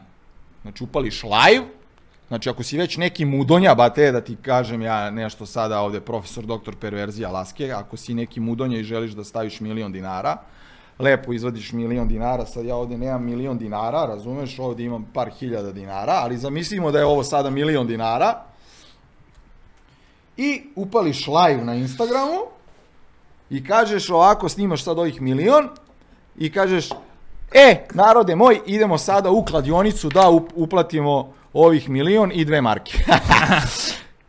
I to ti se zove real time. Gde ti, brate, pokazuješ narodu u stvarnom vremenu na šta ćeš da staviš tih svojih milion. I kada uplatiš u, u, u, u kladionici, kladionica, na primer, Mozart, ima kod, mislim svaka kladionica ima gore kod gde ti taj, preko tog koda možeš da prekontrolišeš da li je taj tiket uplaćen ili nije uplaćen. Razumeš? Da. Oni taj tiket nisu Brate, mislim, sad, mu pri, sad u, u, u ovu emisiju trošim, brate, o, o, o, o njemu, ali ajde, hoću da ispričam do kraja priču, Poznaj ljudi. da upoznam ljude sa tim. On taj tiket nije uplaćivo u real time-u, već je evo sad, evo pravim priču šta je on uradio. Sutra, na primjer, igra radnički protiv Partizana i ja sad idem da odigram, ne znam, X. I ulazim u kladionicu i kažem, uplati mi milion dinara na X. I ovo mi uplati, ja izlazim iz kladionice i krenem da vrištim. Ma idemo bre, prođi X bre, najjači smo bre, uzmi 3 miliona i tako dalje. Vratim se u kladionicu, kaže stornira mi tiket. E, pazi sad, jako bitna stvar, oni nisu morali odmah da, da storniraju tiket. To jest, oni su ga stornirali odmah, ali su taj tiket mogli da nose sa sobom, zato što od njegovog drugara tata drži pinbet kladionicu, i, jer ti kada storniraš tiket, ti moraš da vlasnici odmah vratiš taj tiket. Razumeš, ona ti vrati pare, ti njoj daš tiket, e oni nisu morali da, da vraćaju tiket, nego su ga nosili, brate, mili Da, da. sa sobom. Razumeš? Znači, mišljenje o Flex timu je, Uh, koliko god prijatelju ti bio ispravan i pre i posle i sada kada načiniš jednu grešku u ovom poslu ne u ovom, u bilo kom kada dozvoliš da ti se ukalja obraz ti si završio, brate za sva vremena džabe njemu sada svi tiketi koji će da uplati za 100, 200, 500, milion dinara kada je on usro stvar kada je svesno išao da manipuliše sa ljudima, kada je svesno išao da prevari ljudi. Razumeš? Kada je svesno išao, on, on je završio karijeru, brate, završio, kod mene je završio karijeru. Znači, i Niksa Ti- Zizu ga je prozivao nešto. ne znam, brate, šta šta je Niksa i oni, stvarno, nemam pojma, ono kao što sam ti rekao, gledam samo sebe, Da. ali ovo mi je toliko ubolo oči, brate, da nisam mogao da ne odreagujem. Gledam samo sebe, gledam šta ja radim, takmičim se samo sa sobom, oni se svi takmiče sa mnom, ja gledam, brate, da nadmašim uvek samog sebe, kako bi bio bolji, jer, a, I ni, ni, nisam mogao da, brate, prečutim tu priču, zato što znam istinu. Ne mogu da gledam, brate, one bljuvotine, najjači smo, naj ovo, naj ovo, a ti, brate, storiraš tiket od milion dinara, brate, svesno praviš ljude, brate, budalama. Znaju li ljudi za to uopće? Pa evo, brate, ako, ni, ako, ako ne Ako znaju sada, znajte ljudi da je taj tiket od milion dinara storniran. Znam da je bilo i po vijestima. Šta je Ne. on dobio sad na taj način? Šta je dobio? Pa, brate, uh, Novi podcast, ajmo. A, šta je dobio na taj način? Pa manipuliše ljudima, razumeš? Znači ja sam uplatio milion dinara, kao što ovi manipulišu ljudima uh, kolima, ovime, onime, on je sad video da će kroz tiket od milion dinara, ujebote, milion dinara, znači ono 9000 evra, brate, razumeš? Ali on je video da će sa tim tiketom dobiti masu klinaca, ne znam ni ja koga, koji će da mu plate članarinu. Kao, Wow, kao on je uplatio milion dinara, jebote, moram njemu da platim članarinu od 30 evra, razumeš? I ono dođe njih 100 klinaca koji su pogledali taj videoklip, on je najjači, brate, on je uplatio milion dinara, on je ovo, on je ovo, i kao 30 evra, 30 evra, 30 hiljada Flex ljudi. Team jedina ispravna. Hiljadu ljudi puta 30 evra, bato 30.000 evra, a zapravo se Batica zakanalio katastrof. Znači, pazi, e, ne samo u tom poslu, bilo koji posao da radiš, da ga radiš na ispravan način, da ga nešto zasereš, da nekoga jedanput samo prevariš. Ne znam sad da ti navedem neki primjer, ali brate, ugasio si ga, bacio si, brate, na sebe, Udicu. bacio si na sebe blato za ceo život, brate. Da. Bacio, ja mislim da sam mu posvetio stvarno ono i, i, i više vremena nego što, Minutaža. što je dečko, brate, Minutaža, minutaža. što je dečko zaslužio, ali perverzija jedina istinita priča. Što kaže, e, što su pričali kao je Flex jedina ispravna priča. Brate, eto. I onda se desi ovo što sad ispričao. Smešno. Iskreno Pazi, zatekao u tom videoklipu na YouTube, Da. gde on uplatio milion, on u jednom delu kaže i konačno smo... Šta znači to i konačno?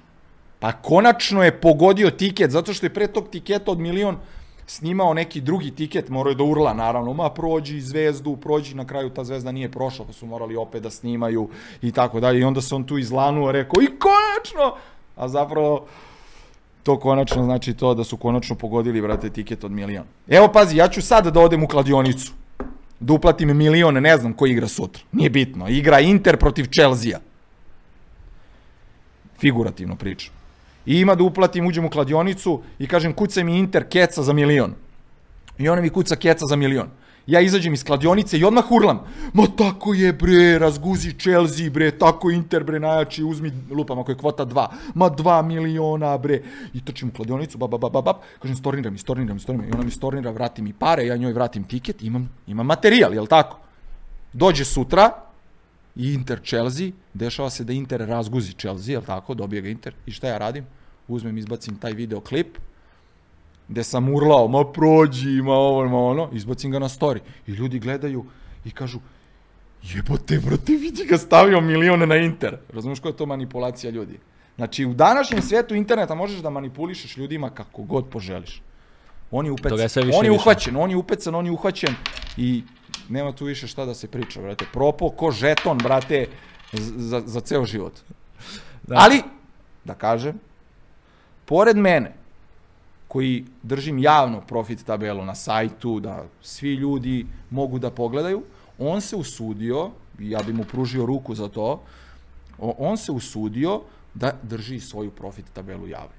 Međutim, kako sam ja ubacio svoje ljude da mu kontrolišu to stanje, ja bih malo je više brrr, zima u tom njegovom vipu, više je minus nego što je nekada bio plus, tako da još kad dođe Unija, vidjet ćemo Biće problema, šta će tu da se dešava. Vi, da, da, E, 100%. malo prije spomenuo da sa strane se baviš još nekim poslovima. E, znači Pa neću da da pričam. nije primaran izvor Ne, ja sam ja, jako pametno to uradio, re, rekao sam taj novac koji ja zarađujem od kladionice, taj novac koji ja zarađujem od članarina, usmeravam u druge tokove, ne usmeravam u to da kupim Lamborghinija, da kupim Rolexa. Ne mogu, brate mili, da ja a, kupim Rolexa, a da živim u rentanom stanu. Ne mogu ja da vozim Porschea, a da živim sa Keom i Ćaletom. U životu je jako bitno odrediti prioritete. Njemu je prioritet da nosi Rolex, a plaća kiriju mesečno, brate, živi ko podstanar. Pa je, je li to normalno, brate? Je normalno da nosi sat od 30.000 evra, a da živi ko podstanar? I to je taj poremećen sistem vrednosti, to je to što su počeli ljudi da se kompleksiraju, brate. Ja ne nosim, brate, iPhone. Mogu da ih kupim 10, sad da izađem mogu kupim 10 iPhone. Ne nosim iPhone. Ne sviđa mi se iPhone. Razumeš? Mogu da vozim Lamborghinija. Trenutno mogu da kupim Lamborghini, sutra da kupim Lamborghini, ali nije vreme da kupim Lamborghini. Imam druge prioritete. Tako da, želim da vam dam jedan savet, jako bitan, a to je da u svom životu napravite listu prioriteta i da idete da ispunjavate ti prioritete. što nikako ne stavlja Rolex na prvo mesto, ako si podstanar ili ako živiš sa Keom i Ćaletom. Razumeš? Da. Misliš da je previše Pa ne danas da- ljudi koji, Pa kojima je taj lifestyle na prvom mjestu, pa tek onda, jer realno sam si rekao malo pre kad Brate, smo danas lažnog, sjaja, sja, lažnog sjaja danas na svakom ćošku. Da. Izgleda, druže, ko milion dolara, a on, brate, na kamati jebote. On na kamati jebote. Zamisli ti živiš život na kamatu jebote da bi, ne znam, imao Armani majicu ili, ne znam, pačoti, patike, da izgledaš kao, ne znam, ni ja, Floyd ovaj, bokser ovaj, kako se preziva. Se ja ne ispalim, ispali se ti. Nećeš, Ne, nećeš, ne, nećeš, mene ne više. mogu prezime da mu Nećeš kažem, znaš. više, Neću, ja ništa. Ja sam kao da se trudim da izgledam kao on, brate, ja ono, uzimam pare na kamatu. Katastrofa. Sve u svoje vreme. To je danas postalo i- i trend nekako, na neki način, realno. Realno gledajući. Ali dobra stvar ja što si malo prije rekao, Brate, jebo ti ja taj trend, brate, katastrofa. ali ono što si malo prije rekao, isto živi čovjek, o, E, da, sad da ti kažem. to mi reci. Isto jako poučno, da, Za da ti TikTok. kažem. Ljudi se, da, ono, kompleksiraju jako, ali da vam nešto brat plavi, profesor, doktor kaže. E, Čovjek koji zarađuje 1000 eura mesečno, ništa bolje ne živi od čovjeka koji zarađuje 10.000 eura mesečno. Taj čovjek, e, pardon, čovjek koji zarađuje 10.000 eura mesečno, ništa bolje ne živi od ovog što zarađuje 1000 eura mesečno. Taj čovjek od 1000 eura mesečno, on će da isto popije, da isto pojede, kao i ovaj što zarađuje 10.000 eura mesečno. I taj čovjek što zarađuje 1000 eura mesečno, priuštit će sebi i letovanje, i zimovanje, ali taj što zarađuje 10.000 eura mesečno, razlika između njih dvojice jeste taj što zarađuje 10 soma, on ima mnogo veće probleme. Njega mnogo više boli glava i to ljudi moraju da budu svesni. I stvarno je tačno i istina je da što više para imaš, tu imaš i više problema. Tako da, dragi moji ljudi, budite srećni sa, i, sa, i sa time što zarađujete. Nije sve u životu imati avione, kamione, milione. Malo prije me baš, uh, Skromnost je vrlina. Danas je skromnost vrlina. da. Znaš, meni danas izlaze ljudi sa milione nekih ponuda. E, brate, može ovo, može ovo. Druže, ne treba mi. bre. Da. Znaš, treba da znaš i da staviš bre crtu, da staviš granicu. I Malo- čuo za Bucko picu u- Srbiji? E, Ne. Nisi. Bucko pizzerija je jedna e, jako poznata pizzerija u, u, u Beogradu. Šta misliš, koliko ima tih pizzerija? Pa vjerojatno ako je lanac na stotinu. E, na sta- a, vi, a vidiš, ima samo dve. A brate, naj, ono da kažeš da su najpoznatiji. I sad ono bacam njima ono kao reklamu, ali šta hoću da kažem? Ima ih samo dve. Gazda te pizzerije može bre druže da otvori pizzeriju gde hoćeš. Ali, to je ono što sam rekao, skromnost je vrline. Njemu su mu, dosta su mu, brate, dve. Zarađuje, brate, dobro. Šta će mu ovde, ovde, ovde, ovde, ovde, ovde, načička. Pa gde ćeš, bre, druže, bre, pa šta će ti, bre, jebote, razumeš? Ja, ja sam u tom fazonu, znaš? Da. Kao, šta? Kao, imam milion, ali hoću da imam deset. Koji će mi jebote? Polako, bre, jebote, razumeš, šta? Iznenadio sam se malo pre kad sam mi pričao, ono, uh, znam toliko utjecajnih ljudi i svega i onda vidim uh, lika koji vodi lanac hotela izlazi iz punta. Da. Znači ja ono, znam jako puno ljudi koji su milioneri i jako cenim i poštujem to kod njih što nisu iskompleksirani. Pa, pazi, ljudi koji, brate, uh, ljudi koji nemaju, oni se kompleksiraju, znaš. Oni misle da, da to treba tako, da, znaš. Ali e, jako tih puno ljudi koji ja znam koji su milioneri, bre druže izađe brate ovde, jede bre pljeskavicu na nogavici mu senf, boli ga bre. Ona stvar izašao iz, iz, iz ono kedija nekog izašao, a ono brate lik ima tri hotela, drži ne znam nija koliko teniskih terena. Tako da I Skromna sad njega, ne, na, njega čovjek vidi kaže vi ovaj slepac, on brate pun ko, ko brod. A može da te kupi, a? Ali to je nažalost tako. Um, šta je bitno za uspjet u životu? Šta je tebe dovelo do uspješnosti? I Pa misliš kao- li da si uspješan? Pa ja mislim da sam uspešan i tekako. Znaš, mislim da sam uspešan. A, hvala Bogu, zdrav sam. Hvala Bogu, e, rekao sam ti imam ženu, imam troje dece i te kako sam uspešan i e, usp, e, cilj za uspeh jeste, kao što sam ono malo pre rekao, moraš da odrediš prioritete u životu i da ideš lagano jedan po jedan. I, i, i da su ti ti prioriteti u životu e, dobro određeni, dobro postavljeni, znaš, da, da nisi tu napravio u toj listi želja, prioriteta, da nisi tu napravio grešku. Ideš malo po malo i, brate, ceo svet je tvoj. The Da. world is yours. E, reci mi ovako. e, Reci, brate. Kakav si bio na početku, a kakav si sada? Jel se perverzija promijenila? Je li, je li sam, dobila na nekoj, na, na nekom brate. egu? Jel te ubio ego? Ne, brate, pazi, da ti nešto kažem. Što bi rekao moj rođeni burazer, nas je sirotinski kurac pravio. E, ja sam dete, ono, ne mogu da kažem siromašnih roditelja, ali ja ne potičem iz bogate porodice, tako da i tekako dobro znam kako je živeti i kada u kući nema šta da se pojede i, i danas kada znam kako imati. I, ja, i, I jako mi je drago da znam da sam osetio kako je kada nemaš. I smatram da ljudi koji su to preživeli, da su jaki. I da njima sutra, ako se nešto desi, da ne znam, da, da to što su stekli, da padnu na nulu, razumeš?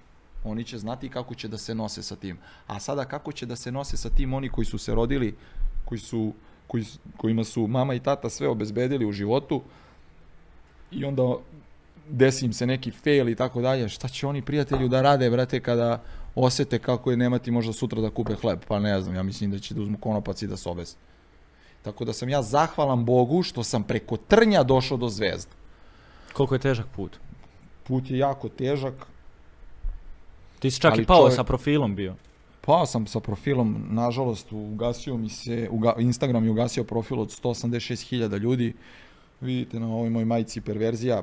Perverzija je napravila i brand stvari, prodajemo i svašta, i majice, i dukseve, i profil mi je pao, jer sam odradio dukseve sa likom Pabla Escobara, jer je ova moja pesma Živim kao Pablo, furam taj neki stil Pabla, i Instagram je to kao pre, prepoznao, kao neki terorizam, tako su mi obeležili te dukseve jer sam to reklamirao na svom Instagram storiju i ugasili mi prijatelju profil lagano. I šta te je navuklo da opet nastaviš? Pošto šta me je navuklo da opet nastavim? Rekao, rekao sam ti da sam ja počeo da se da igram tu kladionicu od četvrtog razreda osnovne škole i e, Preko večera i, i, izgubiš. I borim se, brate, i, i borim se, stvarno se borim svim silama da naučim ljude da igraju pravilno tu kladionicu. Jer ih je, nažalost, de, de, 10% koji umeju da, da igraju kladionicu na pravi način. 90% igra katastrofa. I zato i odatle, re, opet rekao sam to emisiji, odatle ide ona otrcana rečenicama, niko se nije rodio koji od kladionice žive. Imaju pravo to da pričaju zato što, vrate, 90% ljudi igre pogrešno kladionicu. Bi li volio sutra da se tvoje dijete bavi kladionicom? Ja, kako pitanje, ja, kako pitanje.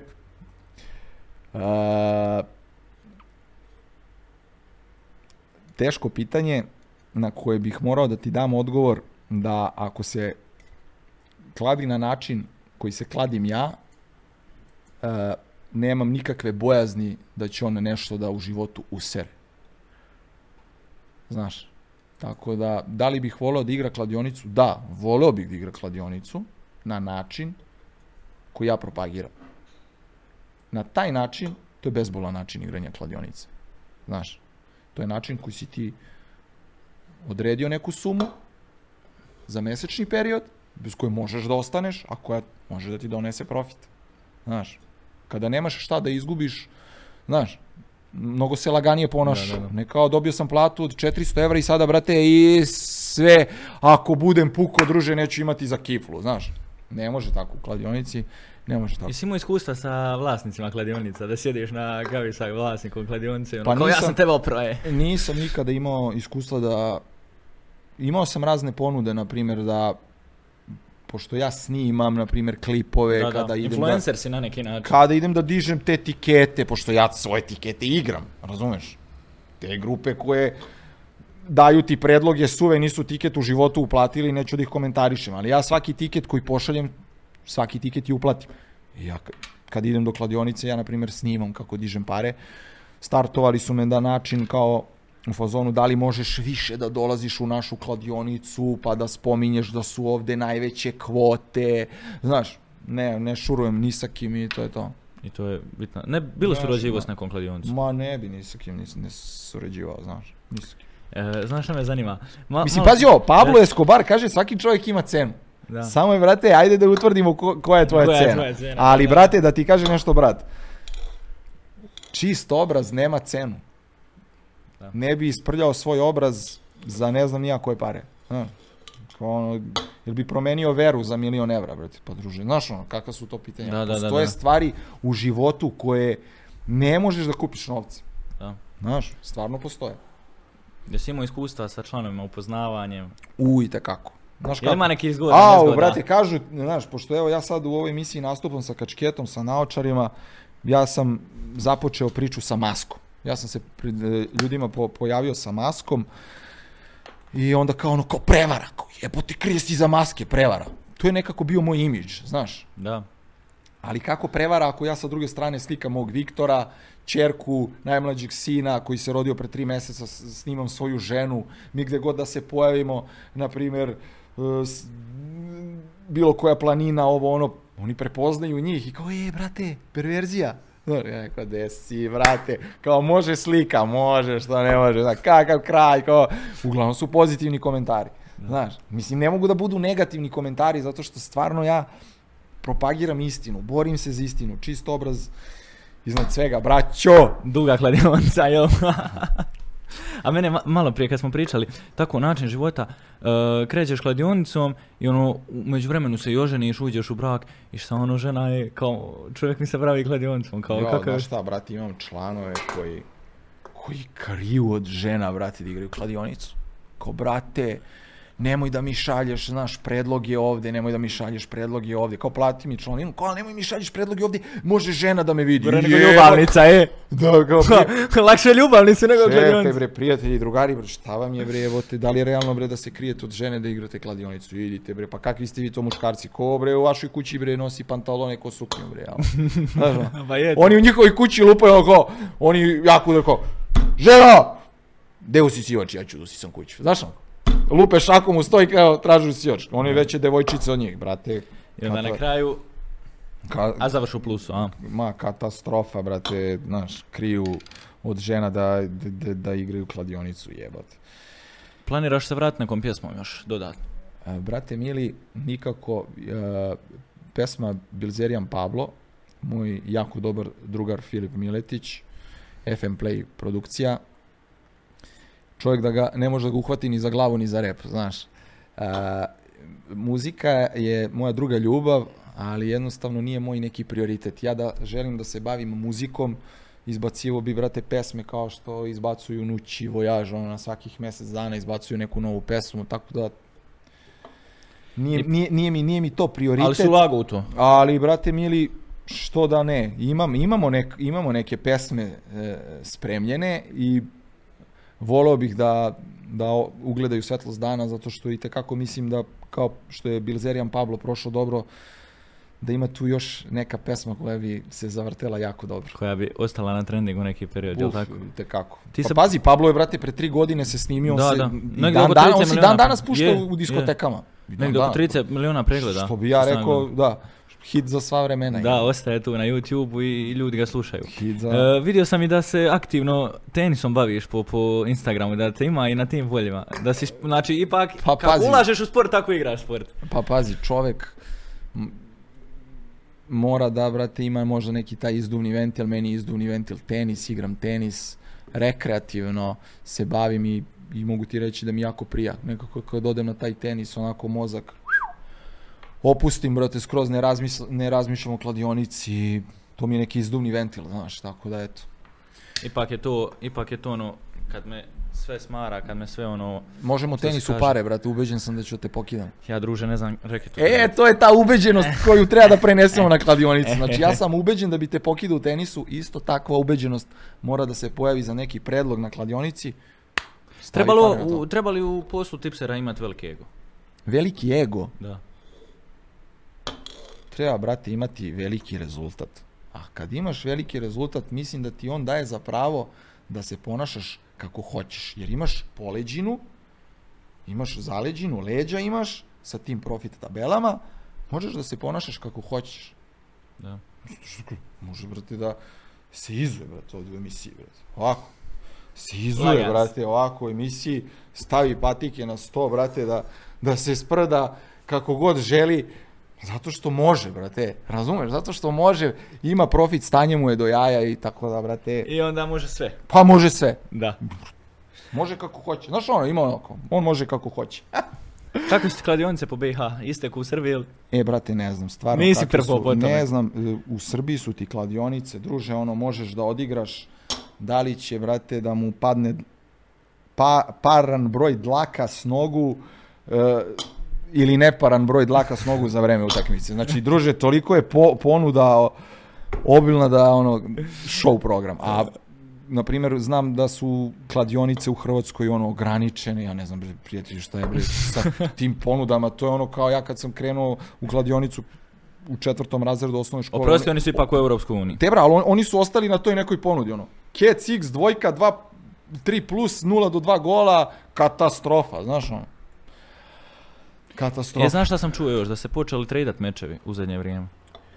Šta znaš o tome? Ne znam, brate, ništa o tome, uh, ali ti ljudi koji se bave tradovanjem, jako je loše ako pljuju ljude koji se bave kladionicom, koji kažu, ma brate, na kladionici ne možeš da uzmeš pare, čekaj, zašto pljuješ, brate, ne razumem, da bi uzdigao sebe, pljuješ ove drugi.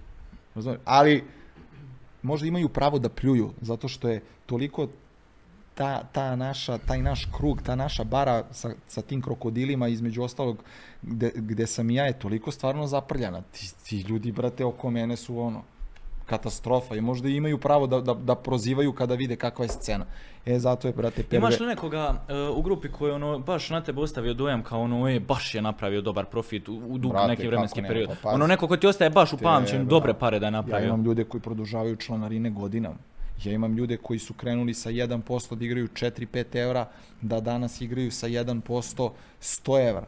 Gde im ja isto kažem, te bra, ali jel imaš potrebe kao, brate, od sledećeg, kao zgazili smo ovaj mesec, od sledećeg meseca kao 1% će da mi bude kao veći. Ali ja mu kažem onda, ono što sam ti rekao, skromnost je vrlina. Pa čekaj, brate, zašto? Gde ćeš? Polako jebote, znaš. Igra i, i, i, i sa, sa 50 evra 1%, pa na 50% profita mesečno uzo si 2500 evra. Da. Polako jebote. Misliš da nisi- grlom u jagode? Misliš da nisi, da, da, da si bio neko ko nije bio skroman? Da li bi uspio u ovome poslu? Pa, brate, znaš šta, kvalitet mora da ispliva. Znaš, ali opet ja znam ljude koji su kvalitetni u ovom poslu, a su katastrofa što se marketinga tiče. Tako da marketing je jako bitan u poslu koji radiš. Ne u ovom, U svakom. u svakom. Znači, ti ćeš uz dobar marketing da prodaš, brate, da izvineš govno. Ali šta misliš, šta će da se desi? Ako je proizvod do jaja i ako je reklama do jaja. De, Bum. bum će da se desi, znači eksplozija. Kada je proizvod do jaja, kada je reklama do jaja, do jaja znači dešava se atomska bomba. E, ja za to smatram onako vrlo, vrlo skromno svoju grupu. Ja sam proizvod koji je do jaja i imam reklamu koja je isto do jaja. To je, brate, atomska bomba. Svi drugi mogu da pričaju šta hoće, ono, psi laju, karavani prolaze, čist obraz iznad, iznad svega. E, reci mi prvi put si u Mostaru, kako se čini Mostar? Pa prvi put sam u Mostaru, Šta? li članova iz Mostara? brate, ovdje je, mogu da ti kažem, jako je onako, vlaga je velika, sparina, Ne baš znaš ti tek kolika je. baš je, baš je, baš je teško. E, imao sam priliku da putujem u Izrael i da, i da posetim i Jerusalim i da posetim Tel Aviv i tamo sam doživio da je ono najveća vlaga, ono, seć, sećam se, to je bilo pre par godina, ono, izvadio sam iz, iz džepa one uh, Orbit bombonice, ujutru kada sam se probudio, one su skroz bile vlažne, brate, u, u tom pakovanju, ono, rasto, rastopile su se koja je vlaga, mislim da, brate, ovdje je vlaga izjednačena Mostar ga je pretekao tu. kao u Izraelu, znači baš ono katastrofa. Ali ipak lijepo putovanje. Ne, što da. se tiče grada, lep je grad. Je. Šta, lep je grad i rado ću da dođem da ga opet posetim, ako Bog da, da dođem opet i u tvoju emisiju, da, da pričamo malo na, na, na temu te nove aplikacije koju pravim, Da. koja će, nadam se, izaći do kraja godine. Da, da, da. Nadam se da ćeš u, u tim nekim stvarima zapravo i sve pokazati da i s tom kladioncom i laganjem u kladionice mogu se napraviti još veći projekti. Jer ono, kad neko napravi jedan dobar projekat, svaki idući, mislim, može se des da padne, ali svaki idući 90% uspjeva. Što bi rekao Miroslav Mišković, mora se ići u novo. Tako. konstantno, znači moraš svetu da pružaš nešto novo. E, Ne, svakoga dana mora da, da razmišljaš šta je to novo što treba da pružiš ovom svetu. I ja imam tu ideju. Mislim, ljudi koji mene prate, ono, kažu stvarno profes, ono, profesore, doktore, ideja, znaš. Da. Šta žena, šta prijatelji kažu na, na sve to? No, znaš, žena mi kaže, ao, Aleksandre, brate, dokle više jebote. Znaš, dokle više, odakle, odakle, brate, kao, znaš, ono, roditelji mi kažu, sine, ali tebe boli glava, kao, znaš, od toga. Ali tajna uh, uspeha u, u, u poslu i napredovati jeste da stvarno, da se baviš poslom koji voliš. Ja stvarno volim, brate, klađenje. Ne kockanje, klađenje. Znači, nije isto kladiti se i kockati se. Kockati se znači imati dajem primjer, 1000 evra i svih 1000 evra zunuti na nešto, ono, kao na ruletu, crveno-crno. Stavljam 1000 evra na crveno, to je tebra kocka. Znači, da će padne crveno ili crno. U kladionici nije tako. Jer rekao sam ti ono malo pre. Da li si se ti kladio nekad sa nekim drugarom u nešto, a da nisi bio ubeđen? Nisi.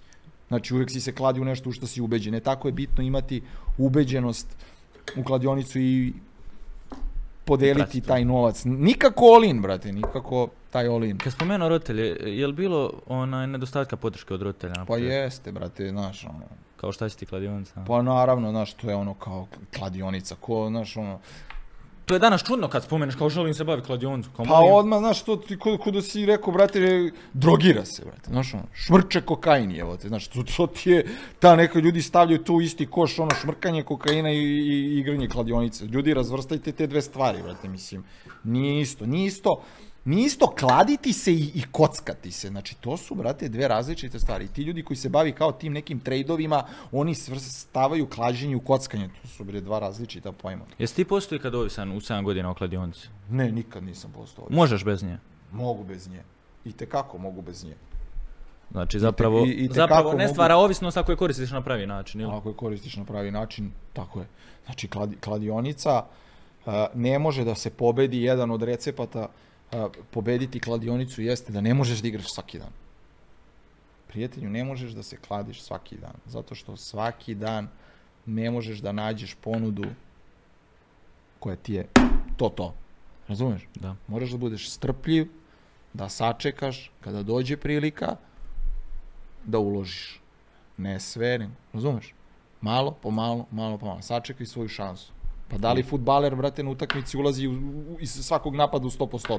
Pa ne ulazi, brate, ali tada kada uđe mora da, da se potrudi da, Da da, da uspe, da, da završi taj napad. Da. Da. Tako isto i ovde treba da sačekaš tu svoju šansu strpljivo i onda da ga muneš, brate, da daš go.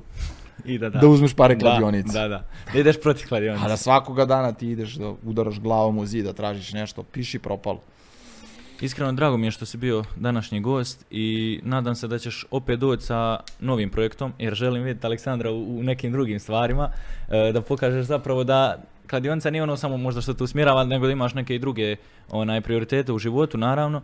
Hvala Bogu, brate, odazvaću se na pozivu kao što sam se sada odazvao. Možda je ova emisija nekoga smorila, ali ja sam se stvarno potrudio Objasniti šta je kladionica i baš da pričamo usko povezano o kladionici.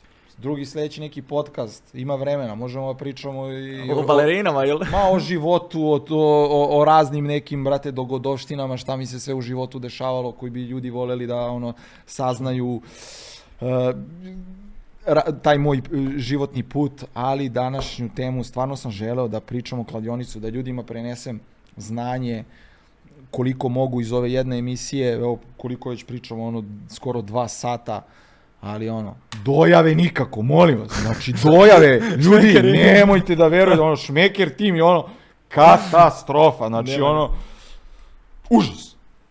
Imam dojavu toga. 100%, te bro, ćeš kupiš. A, može, šalj. Šta ćeš da mi kažeš? Kaži, idi majmune bre, pa ti uplati ako imaš bre 100% dojava, tako? Da.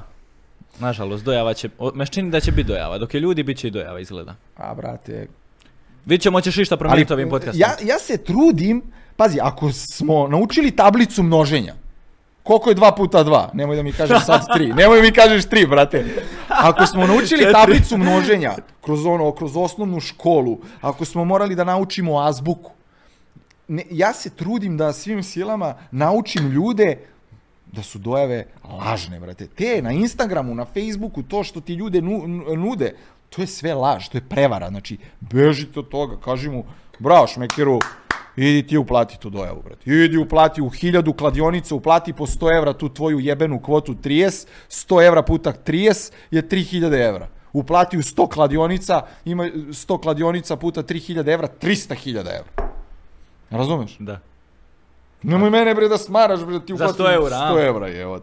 Ajde bre, Ok, katastrofa. Ljudi ok, opametite ok, se, molim vas, znači dajem sve od sebe da evo iz ove emisije ako bilo šta da zapamtite, ako ništa drugo niste zapamtili, zapamtite samo dojave prevara. Prevara, ostalo ćemo vidjeti. Ostalo, brate, na, Gledajte i, e, i, i pokušajte razumjeti da su dojave prevara. Tako I je. da idemo protiv kladionica, a ne za kladionica. a, perverzija team profil na Instagramu perverzija donja crta t e a m zapratite brata. I Imaš iskreno najjače reelsove. Ali bez, e, sad, ovako, brate, kakve reelsove lik pravi? To je, Hvala, brate, to ću da E, bacim. Ide čovjek na flamingosu, pa se vrti to na ću, to ću da, da bacim reklamu da pozdravim mog drugara Novaka. Novak je inače Đotin uh, kamerman, koga on prati Đotu svuda. Ja sam Noleta zamolio kao isto mog prijatelja da mi uradi neke tako reelsove da snimamo. Hvala mu na tome. I tako. I očekujemo još reelsova, a? Očekujemo još reelsova, naravno. Jer šta smo rekli, ako imaš dobru reklamu, a još dobar proizvod, atomska bomba. Perverzija. Ha, brate, perverzija. E, Hvala što si bio današnji gost. Nadam se da ćemo se vidjeti još nekom prilikom. Današnji gost bio je Aleksandar, poznatiji možda kao Plavi, poznatiji i također kao Perverzija. Ja se nadam iskreno da ste uživali u današnjoj epizodi. Također želim se zahvaliti današnjim sponzorima Hotelu Mepas koji je naše goste smjestio na najbolji mogući način. Vrhunski hotel, svaka čast, znači sve pohvale za hotel, pet zvezdica, Bruka, Viktor kaže ovaj hotel ima 7 zvezdica. Viktor, Viktora ćemo na baze. Da, E, da. također, Kvad, Safari, Goranci, sutra će da se vozikamo, a? Po na dva Sutra- točka malo, a? Ja, na dva točka i onda ako zna, hoćemo se vratiti. Hoćemo. Brinemo se za, za sigurnost, naravno. Close.ba brendu, e, također Barbershop Sis koji mene uvijek oguli do kraja i to bi bilo to za ovu epizodu. Slušajte nas i na digitalnim mrežama poput Spotify, Deezera, Soundclouda, Apple Musica, ne znam na čemu više da nas ne slušajte gledate. Lajkajte ovu epizodu, komentarišite dole, očekujte još novih gostiju, niste svjesni kakvi se gosti spremaju, iskreno. Tako da, veliki pozdrav od mene, veliki pozdrav, Pozdrav od Perverzije. Do iduće epizode, ćao. Huh, dobar, Au, brate, nismo loši, a? ekstra.